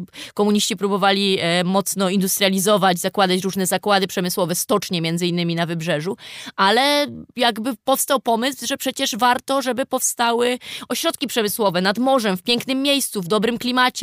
Tylko, że wtedy był zupełnie inny pomysł na, tą, na tę turystykę, to znaczy w ogóle wtedy się okazało, że nagle ziemia przy morzu, która zawsze była najgorsza, bo się na niej najgorzej uprawiało, nagle gwałtownie zyskała na wartości. Ale też y, pomysł był taki, że będzie, będzie się budowało ogromne ośrodki przemysłowe, w których będą mogli wypoczywać sami Jugosłowianie przede wszystkim. Ludzie, którzy ciężko pracują przez cały rok w zakładach przemysłowych, w fabrykach, ale też w armii, e, czy też dzieci tych ludzi będą mogły przyjeżdżać do tych dużych ośrodków przemysłowych i tam wypoczywać. Powstało wtedy bardzo wiele bardzo ciekawych też z architektonicznego punktu widzenia e, uzdrowisk, które dzisiaj zazwyczaj są takie perełki architektury modernistycznej zazwyczaj są w ruinie. E, powstały oczywiście też, ponieważ e, jugosłowiański socjalizm był oczywiście specyficzny, to była ta trzecia droga, więc Tito zapraszał na przykład do filmów, w których e, jego samego grał Richard Barton, zapraszał gwiazdy hollywoodzkie do swojego ośrodka w Haludowie, w, obok na Kyrku, czy, czy w, obok Dubrownika był te, taki kompleks hotelowy, który dziś niestety nazywa się Zatoką Umarłych Hoteli, ponieważ zostały z niego ruiny. Jak to pani wspomina, to był taki socjalizm rynkowy. Tak, no to była próba lawirowania, to znaczy jak, jak, jak Tito zorientował się, że próbował zbudować jeszcze większą niż Jugosławia Bałkańską koalicję, zorientował się, że z Moskwą mu nie po drodze, że za bardzo jest, za bardzo obróz w piórka, że jest zbyt silny dla, dla, dla Moskwy, a też on nie chce się podporządkować, e, no to wtedy musiał też szukać innej drogi, żeby też ekonomicznie sobie poradzić, więc to był, tam, tam występowały bardzo różne w tym, w tym, w tym socjalizmie Tito hitowskim Aporie e, sam, sam pomysł na to, jak się ustawić międzynarodowo, czyli to też nie jest tak, że cały czas e, ze Związkiem Radzieckim te stosunki były bardzo złe. One bywały lepsze lub gorsze, zależnie od różnych okresów e, też i tego, kto był przy władzy w Związku Radzieckim. E, oczywiście z Europą Zachodnią również były prowadzone i rozmowy, i handel i tak dalej. E, natomiast ten ruch państw niezaangażowanych, który, który miał pokazać, że istnieje trzecia droga w tym zimnowojennym świecie, to też bardzo ciekawe zjawisko, które powodowało, że na przykład do dziś można znaleźć, nie wiem, w Afryce, w Algierii na przykład e, jakieś budynki budowane przez jugosławiańskich budowniczych albo pomniki i tak dalej. W Addis Abebe mamy pomnik znanego socrealistycznego jugosławiańskiego rzeźbiarza, więc to był, to był ciekawy, natomiast największy problem tego socjalizmu polegał na tym, że Jugosławia była bardzo różnie i też dość źle rozwinięta w momencie, kiedy komuniści doszli do władzy. I tych różnic nigdy się między poszczególnymi republikami, ale też w ramach republik między centrami i prowincją, tego się nigdy nie udało zasypać i w pewnym sensie być może te przepaści, które w rozwoju były chyba tym, tym, tym kamieniem u szyi e, socjalistycznej Jugosławii. A to, co budowano, e, wiele z tego trzeba było e, później prywatyzować. Pisze pani też o zjawisku, no właśnie, które także położyło się cieniem na Chorwację czy na chorwacką gospodarkę już w latach 90., czyli właśnie o fali prywatyzacji. Opisuje pani między innymi losy fabryki jugosłowiańskiego giganta odzieżowego Kamensko i kobiet tam pracujących, które po prostu masowo traciły pracę i jak można można rozumieć, to nie była jedyna fabryka, w której działy się takie rzeczy. Nie, oczywiście, ja wzięłam tę fabrykę po prostu jako przykład tego, jak, jak wyglądała, ponieważ można by takich, można by napisać całą ogromną książkę o tym i na poszczególnych przypadkach pokazywać, co tam się tak naprawdę działo. I myślę, że to byłaby nawet cała, całkiem, całkiem, całkiem ciekawa, ciekawa rzecz. Ja wzięłam akurat Kamęsko, ponieważ chciałam pokazać też, że te kobiety nie tylko one były zwalniane, ale też one, i to się działo w wielu przedsiębiorstwach, bardzo długo pracowały bez pensji. Czyli wciąż pracowały licząc na to, że w końcu kiedyś dostaną e, zapłatę za wynagrodzenie za swoją pracę i nigdy go nie dostały. To jest, to jest skandaliczne i tak jak pan powiedział przed e, chwilą, że, że ta turystyka poniekąd jest leitmotivem tej książki, bo 25% PKB Chorwacji to turystyka, to ja mam wrażenie, że właśnie takim nieustająco powracającym i tym, co dla mnie ciągle powracało jakby w różnych historiach, to była właśnie prywatyzacja. I lata 90. oczywiście są kluczowe dla współczesnej Chorwacji, ponieważ to jest uzyskanie niepodległości, wojna, transformacja ustrojowa. To ile to jest dla nas oczywiste, że pewne reperkusje wojny są, są gdzieś widoczne, to myślę, że dużo mniej się myśli o tym, jak, jak wielki wpływ na współczesną Chorwację i na życie ludzi dzisiaj tam miało właśnie to przejście e, z, socjalistycznej Jugosławii do, do, do Chorwacji, połączone przede wszystkim właśnie z bardzo drapieżną prywatyzacją, z dość nieudolną często prywatyzacją, z też zmianą rynku zupełną, bo nagle z, z dużego kraju federacyjnego, co prawda, jednak ograniczamy się do tej jednej republiki. Chorwacja to jest mały kraj, to jest kraj, w którym w tej chwili nie mieszka nawet 4 miliony miliony e, ludzi, więc to też zupełnie zmieniło krajobraz ekonomiczny i myślę, że zwłaszcza w, rozmowach ze starszymi osobami, to, to, to powraca jak mantra ten, ten temat, czyli kiedyś pracowaliśmy i tu padają nazwy, które ja już też znam po prostu na, na, na wyrywki poszczególnych przedsiębiorstw, wielkich fabryk, nie wiem, Dziurodziakowicz Sławonskim Brodzie i tak dalej, i tak dalej, które są po prostu jakby symbolem innego zupełnie życia, być może trudnego też, ale stabilnego, godnego w pewnym sensie, a potem nagle i to często nawet opowiadają mi ludzie, którzy walczyli przecież o tę niepodległą Chorwację, o tę zmianę ustroju, nawet y, zbrojnie, czyli na przykład weterani wojenni. Opowiadają mi o tym, że właśnie najpierw opowiadają cały czas o tym, jak ważna była dla nich niepodległość, że chcieli, że Chorwacja, żeby się oderwała, a potem nagle zupełna zmiana narracji okazuje się, tak, ale wróciliśmy z wojny, nie było dla nas pracy. Naszą fabrykę rozkradziono, ktoś się na niej wzbogacił, niektórzy y, wzbogacili się dramatycznie. Co jest problematyczne? Jeszcze sobie pozwolę na taką szybką dygresję, że to trochę było w planach. To znaczy, e, Franio Tudźman, właśnie ojciec chorwackiej niepodległości, miał taki projekt, który do dzisiaj wzbudza ogromne kontrowersje, w którym mówił o takim społeczeństwie wręcz trochę oligarchicznym. Czyli, że trzeba wyłonić 200 rodzin, które, e, którym się da jakby władzę i majątki i one pociągną dalej za sobą kraj. No jest to skandaliczny projekt i pomysł, który nigdy nie, nie wszedł jakby do końca w życie. Jawnie, ale czy jakby podskórnie tak się trochę nie stało, że rozwarstwienie społeczne w Chorwacji nastąpiło? Trochę tak. To jeszcze tak poszukując tych e, śladów e, przeszłości, wybierzmy się teraz do takiego miasta, jeszcze miasta, całkiem niedaleko Zadaru, do którego też pani się wybiera i to nie raz, czyli Benkowac. Poszukując tych śladów przeszłości, przeszłej e, Chorwacji, mało turystyczne miejsce. Mm, jak wspomniałem, miasto, które na razie jest miastem, ale ono też się e, wyludnia i które niewątpliwie swoje czasy świetności ma już za sobą e, i które też jest takim dobrym przykładem na to, jak w ostatnich kilkudziesięciu latach zmieniła się Chorwacja. Dlaczego Benkowac?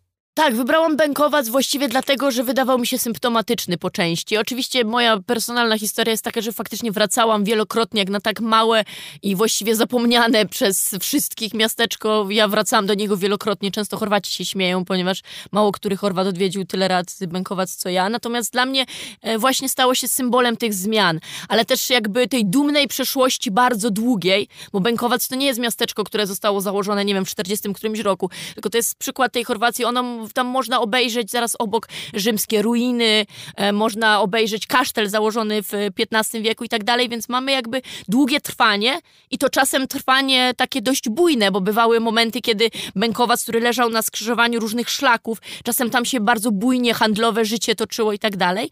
Mamy całkiem porządny rozwój właśnie za czasów Jugosławii, małe, ale prężne miasteczko, blisko morza, więc jakaś turystyka funkcjonuje, e, pociąg e, został uruchomiony, którym można właśnie dojechać do Zadaru. I wydaje się, że właśnie, że, że jest to takie przyjemne, dobre miejsce do życia, o czym zresztą bardzo chętnie mi opowiadają ludzie, którzy stamtąd pochodzą przed wojną. Co ciekawe i też ważne i symptomatyczne, to jest miasteczko, które było mocno mieszane etnicznie, czyli serbsko-chorwackie.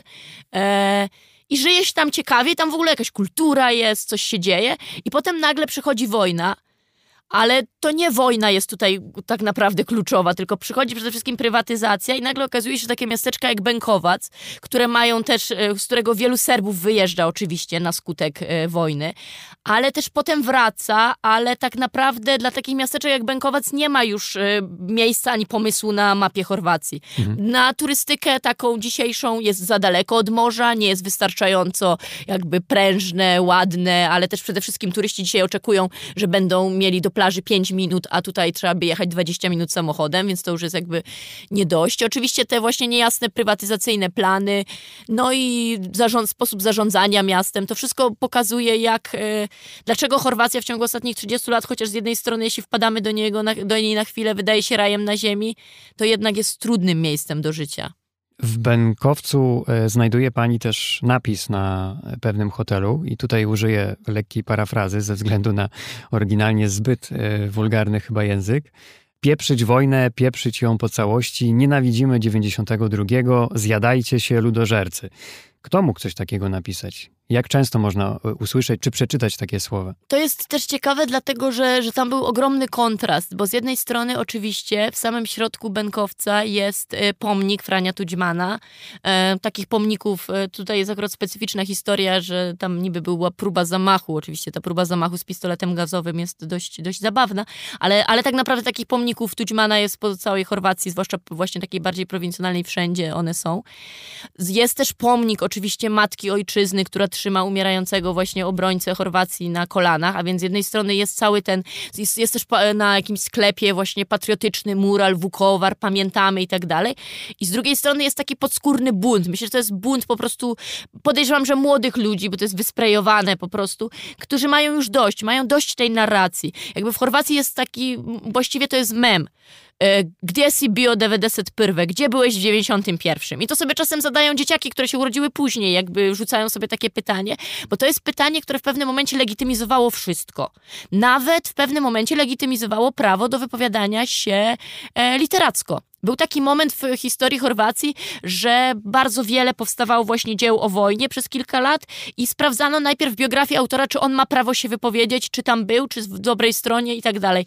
Więc, e, więc jest bardzo wielu ludzi, którzy są bardzo sfrustrowani, zwłaszcza młodych, którzy mają już po prostu dość. Mają dość tego, że politycy, kiedy coś im nie idzie, e, pierwsze co robią, to zrzucają winę na Serbów. Mają dość ciągłego przypominania przeszłości, mają dość jakby tych odwołań nieustających, więc oni się, oni się, oni się buntują. Podejrzewam, że to właśnie, e, nie ustaliłam nigdy, kto dokładnie e, to wysprejował, ale podejrzewam, że, że, że to jest ich właśnie sprzeciw wobec tej narracji, która stawia też wojnę w centralnym miejscu tej narracji. A z drugiej strony trudno jest też, mamy też ludzi, o których też piszę, czyli o, o mhm. weteranach, to stracone pokolenie, które nie może zrozumieć, jak to możliwe, że właściwie minęło 30 lat od wojny, a wszyscy już by chcieli zapomnieć, bo im zapomnieć jest bardzo trudno, więc ten konflikt tych dwóch narracji jest w Chorwacji nadal bardzo a, widoczny. Skoro wspomina Pani o narracji, wspomina Pani też o weteranach, to właśnie ciekawe jest to, że zwraca Pani w kontekście wojny też uwagę na słowa, na nazewnictwo.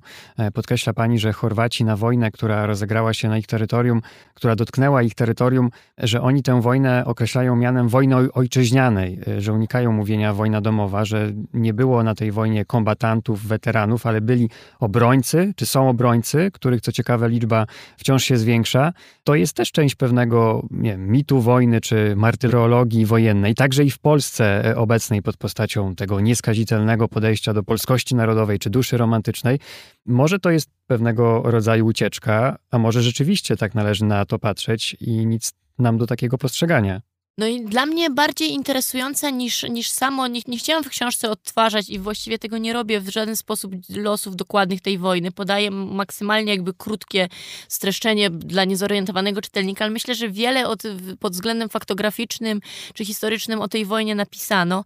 Dlatego, a mnie właśnie interesowało to, w jaki sposób y, wojna stała się pewnym właśnie centralnym punktem w chorwackiej historii, w jaki sposób się o niej mówi, jakich słów się używa, w jaki sposób się piętnuje osoby, które próbują pokazać inną narrację o wojnie, które próbują wskazać na to, że okej, okay, dobrze, być może faktycznie walczyliśmy o niepodległość, być może mieliśmy prawo, żeby się odłączyć od Jugosławii i mieliśmy prawo jakby wyzwalać swoje terytorium, ale hola hola, to co się wydarzyło, czyli wygnanie na przykład e, i też morderstwa na ludności cywilnej serbskiej w trakcie operacji Burza, którą się uważa za, którą się świętuje w Chorwacji 5 sierpnia, jest rocznica i wielkie obchody właśnie na Wybrzeżu, e, ponieważ to ta część Chorwacji E, od e, jakby kontynentalna część Dalmacji, tam właśnie akcja burza była przeprowadzona.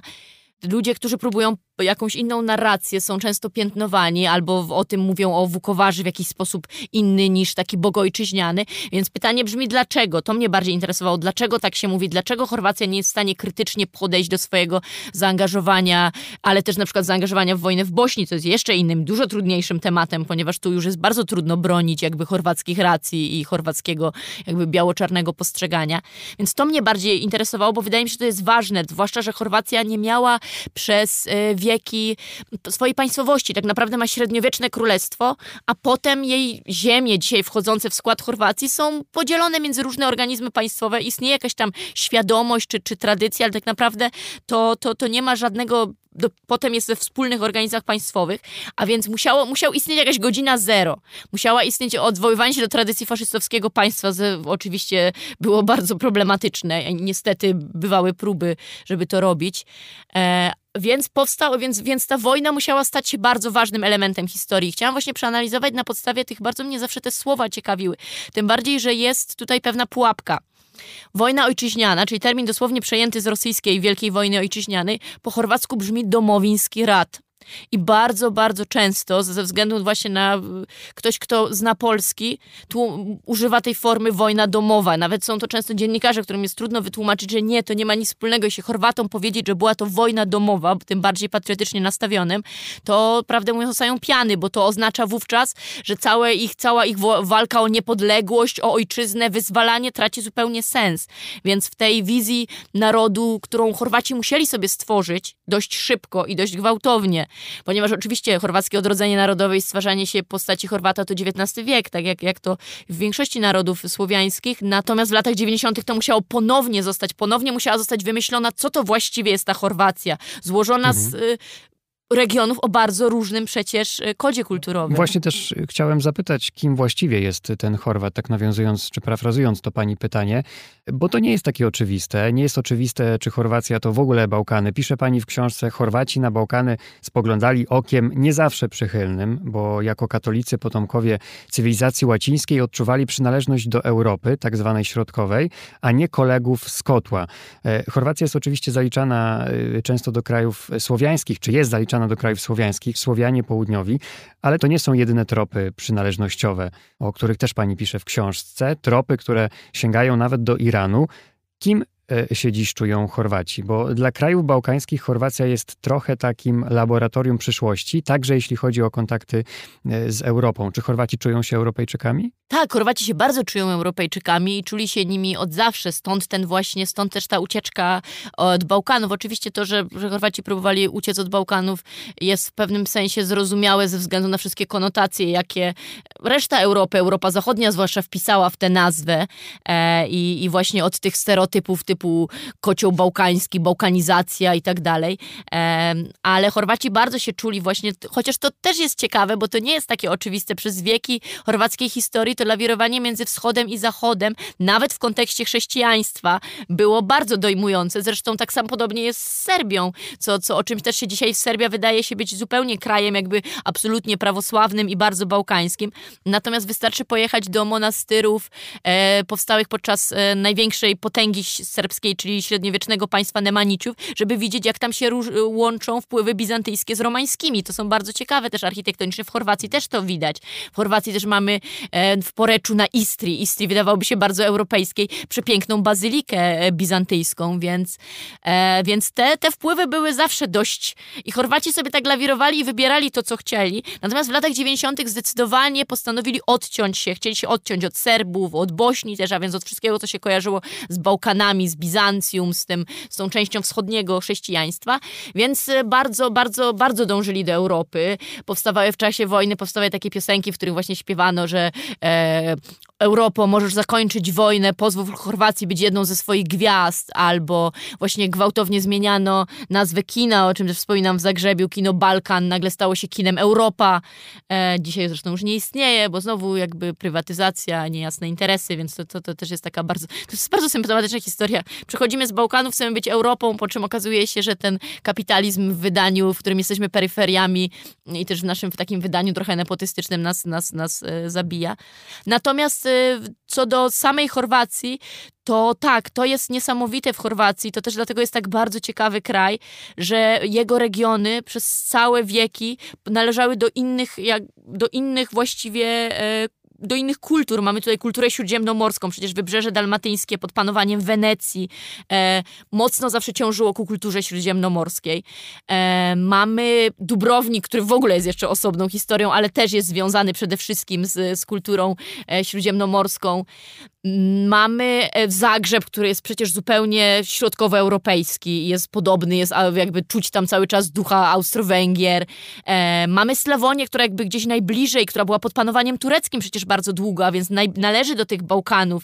Ma ślady tureckiego panowania, które oczywiście były dość mocno mm, usuwane, natomiast wciąż istnieją. To jeszcze na koniec zacytuję e, artykuł Zero News, Chorwacja świętuje wyjątkowy sezon letni po przystąpieniu do strefy euro. Dane opublikowane przez Ministerstwo Turystyki Chorwacji pokazują 12% wzrost liczby odwiedzających w porównaniu z 2022 rokiem. Ponad 9 milionów turystów odwiedziło Chorwację w tym roku, a przecież to jeszcze nie jest koniec sezonu i tu już moje dopowiedzenie. W tym roku też, tak jak pani wspomniała, Chorwacja przyjęła walutę euro i dołączyła do strefy Schengen. Można by pomyśleć, że no, złote czasy nadchodzą, czy już zawitały do Chorwacji, ale właśnie e, wielu miejscowych podobno nie jest aż tak zadowolonych e, ze zmiany waluty, chociażby. To jest wyjątkowy czy wyjątkowo trudny sezon na Chorwację dla Chorwacji? Mam wrażenie, że to, to, to jest jakby stała, stały punkt chorwackich mediów, e, czyli co roku jest trąbienie o biciu kolejnych rekordów turystycznych. Tak jakby wybrzeże było z gumy. Nie wiem, e, jakby to ten pomysł na to, że w Chorwacji będą przyjeżdżać coraz więcej turystów z coraz grubszymi portfelami, wydaje się być zupełnie nieprzyszłościowy, jednocześnie nikt go nie poddaje szczególnie pod, pod namysł. Bardzo dużo się pisze w tym sezonie o tym, że w Chorwacji jest coraz drożej, że w Chorwacji jest wyjątkowo drogo. W Polsce i w Czechach pojawiły się już paragony grozy z Chorwacji, z których wynika, że jest bardzo drogo. Z mojego małego śledztwa wynika, że aż tak drogo, że, że to nie jest kwestia tego, że faktycznie ceny bardzo skoczyły ze względu na euro, tylko w Chorwacji zawsze było dość drogo. Jedzenie jest y, droższe niż średnia europejska i było również 10 lat temu. Natomiast euro mam wrażenie, że nie tyle podniosło ceny, co uświadomiło pewne rzeczy. Uświadomiło Chorwatom, ile tak naprawdę zarabiają i ile, e, i ile tak naprawdę u nich różne rzeczy kosztują. Ile kosztuje wynajem, ile kosztuje jedzenie. To jednym z takich zabawnych przykładów jest to, że w chorwackim, e, w chorwackich milionerach e, nie ma miliona euro teraz do wygrania, tylko milion kun został podzielony tak, że teraz chyba można wygrać 125 tysięcy euro, ponieważ Chorwacja nie może sobie pozwolić na, na, na taką nagłą zmianę. Więc mam wrażenie, że nie, nie, nie wiem, jaka będzie przyszłość. Nie wiem, czy nie zaczynają, jakby cieszę się, że, e, bo, że, że, że znowu jest kolejny rekordowy sezon, ponieważ wszyscy się ciągle boją i ja się szczerze mówiąc boję razem z nimi, że przyjdzie w końcu kiedyś kryzysowy sezon i, i okaże się, że, że, że miejscowi nie mają z czego żyć. Natomiast moim zdaniem czasy nadchodzą ciężkie, ponieważ e, ceny będą rosnąć. Inflacja w Chorwacji rośnie, choć nie tak szybko jak w Polsce, e, od, przed czym przestrzegano w związku z tym, że Chorwacja przyjmie euro. Natomiast jest jeszcze jeden problem. Ostatnimi czasy w Chorwacji zaczynają się dziać e, anomalie pogodowe. Do tej pory Chorwacja była krajem znanym z pewnej pogody, tymczasem e, niedawno wydarzyła się e, burza tak gwałtowna, że, że kilka osób zginęło i że pozrywało dachy.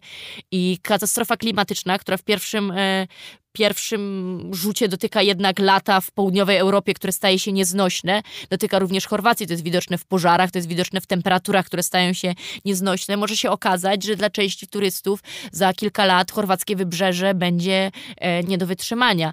Więc turystyka jako bardzo niestabilna gałąź gospodarki mimo wszystko, chociaż w Chorwacji się udaje, do tej pory się udaje, udało się naprawdę dobrze przejść e, COVID, turystycznie, czy uda się przejść inflację, to, że Europa biednieje i że kryzys klimatyczny nadciąga, a właściwie już tu jest? Trudno powiedzieć. Chciałem skończyć tę rozmowę, ale sobie przypomniałem, że przecież nie powiedzieliśmy o najważniejszym. Pewnie i tak wszyscy czekają na wyjaśnienie tego słowa, które brzmi jak zaklęcie na stronie tytułowej pani książki, czyli fiaka. Czym jest ta fiaka? Fiaka to jest właśnie sztuka robienia niczego, czyli sztuka jakby... Takie chorwackie hygge. Tak, właśnie, właśnie to, jest do, to jest dobry trop, ponieważ ja właśnie specjalnie uparłam się, żeby mieć chorwa, to chorwackie słowo w tytule, dlatego, że uznałam, że nie może być tak, że od jakiegoś czasu skandynawskie słowa okazują się być y, ważne w lifestyle'u. No jakby ja cenię architekturę, design skandynawski, ich ustro, ustrój państwowy i tak dalej, ale może niech południowcy mówią nam, jak się przyjemnie żyje. No więc zamiast hygge ja proponuję fiakę. Fiaka oznacza oznacza, że jeśli jest nam gorąco albo po prostu czujemy się nie w pełni sił tego dnia, żeby nie pracować, to mamy prawo pozwolić sobie, żeby rozpłynąć się, poczuć jedność z naturą, popatrzeć w dal i po prostu, nawet jeśli czasem oznacza to marazm, nawet jeśli czasem e, to jest akurat negatywna strona e, tego, tego, tego pojęcia i tego stylu życia. Nawet jeśli oznacza to czasem poddanie się i nie myślenie za wiele o przyszłości, o tym, jak coś zmienić, to myślę, że akurat nam, Polakom, przydałoby się trochę fiaki. Przydałoby się to, żebyśmy czasem potrafili odpuścić i powiedzieć: OK, jest dobrze tak, jak jest, jest przyjemnie, wiaterek lekko nade mną szumi, słońce świeci tak chcę żyć. No dobrze, to już e, odpuszczamy, nic, nic nie mówimy, zatapiamy się, roztapiamy się. Bardzo dziękuję. Aleksandra Wojtaszek, dziennikarka, tłumaczka, bałkanistka, autorka książki Fiaka, sezon na Chorwację. Dziękuję Była gościem bardzo. raportu.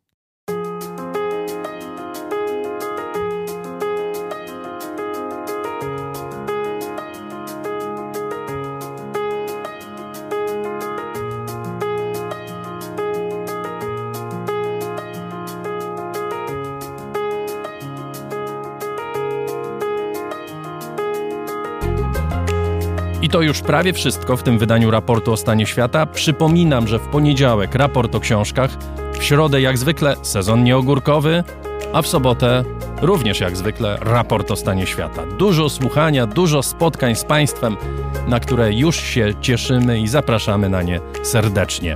Marcin Pośpiech, Chris Wawrzak, Agata Kasprolewicz, Dariusz Rosiak mówią do usłyszenia.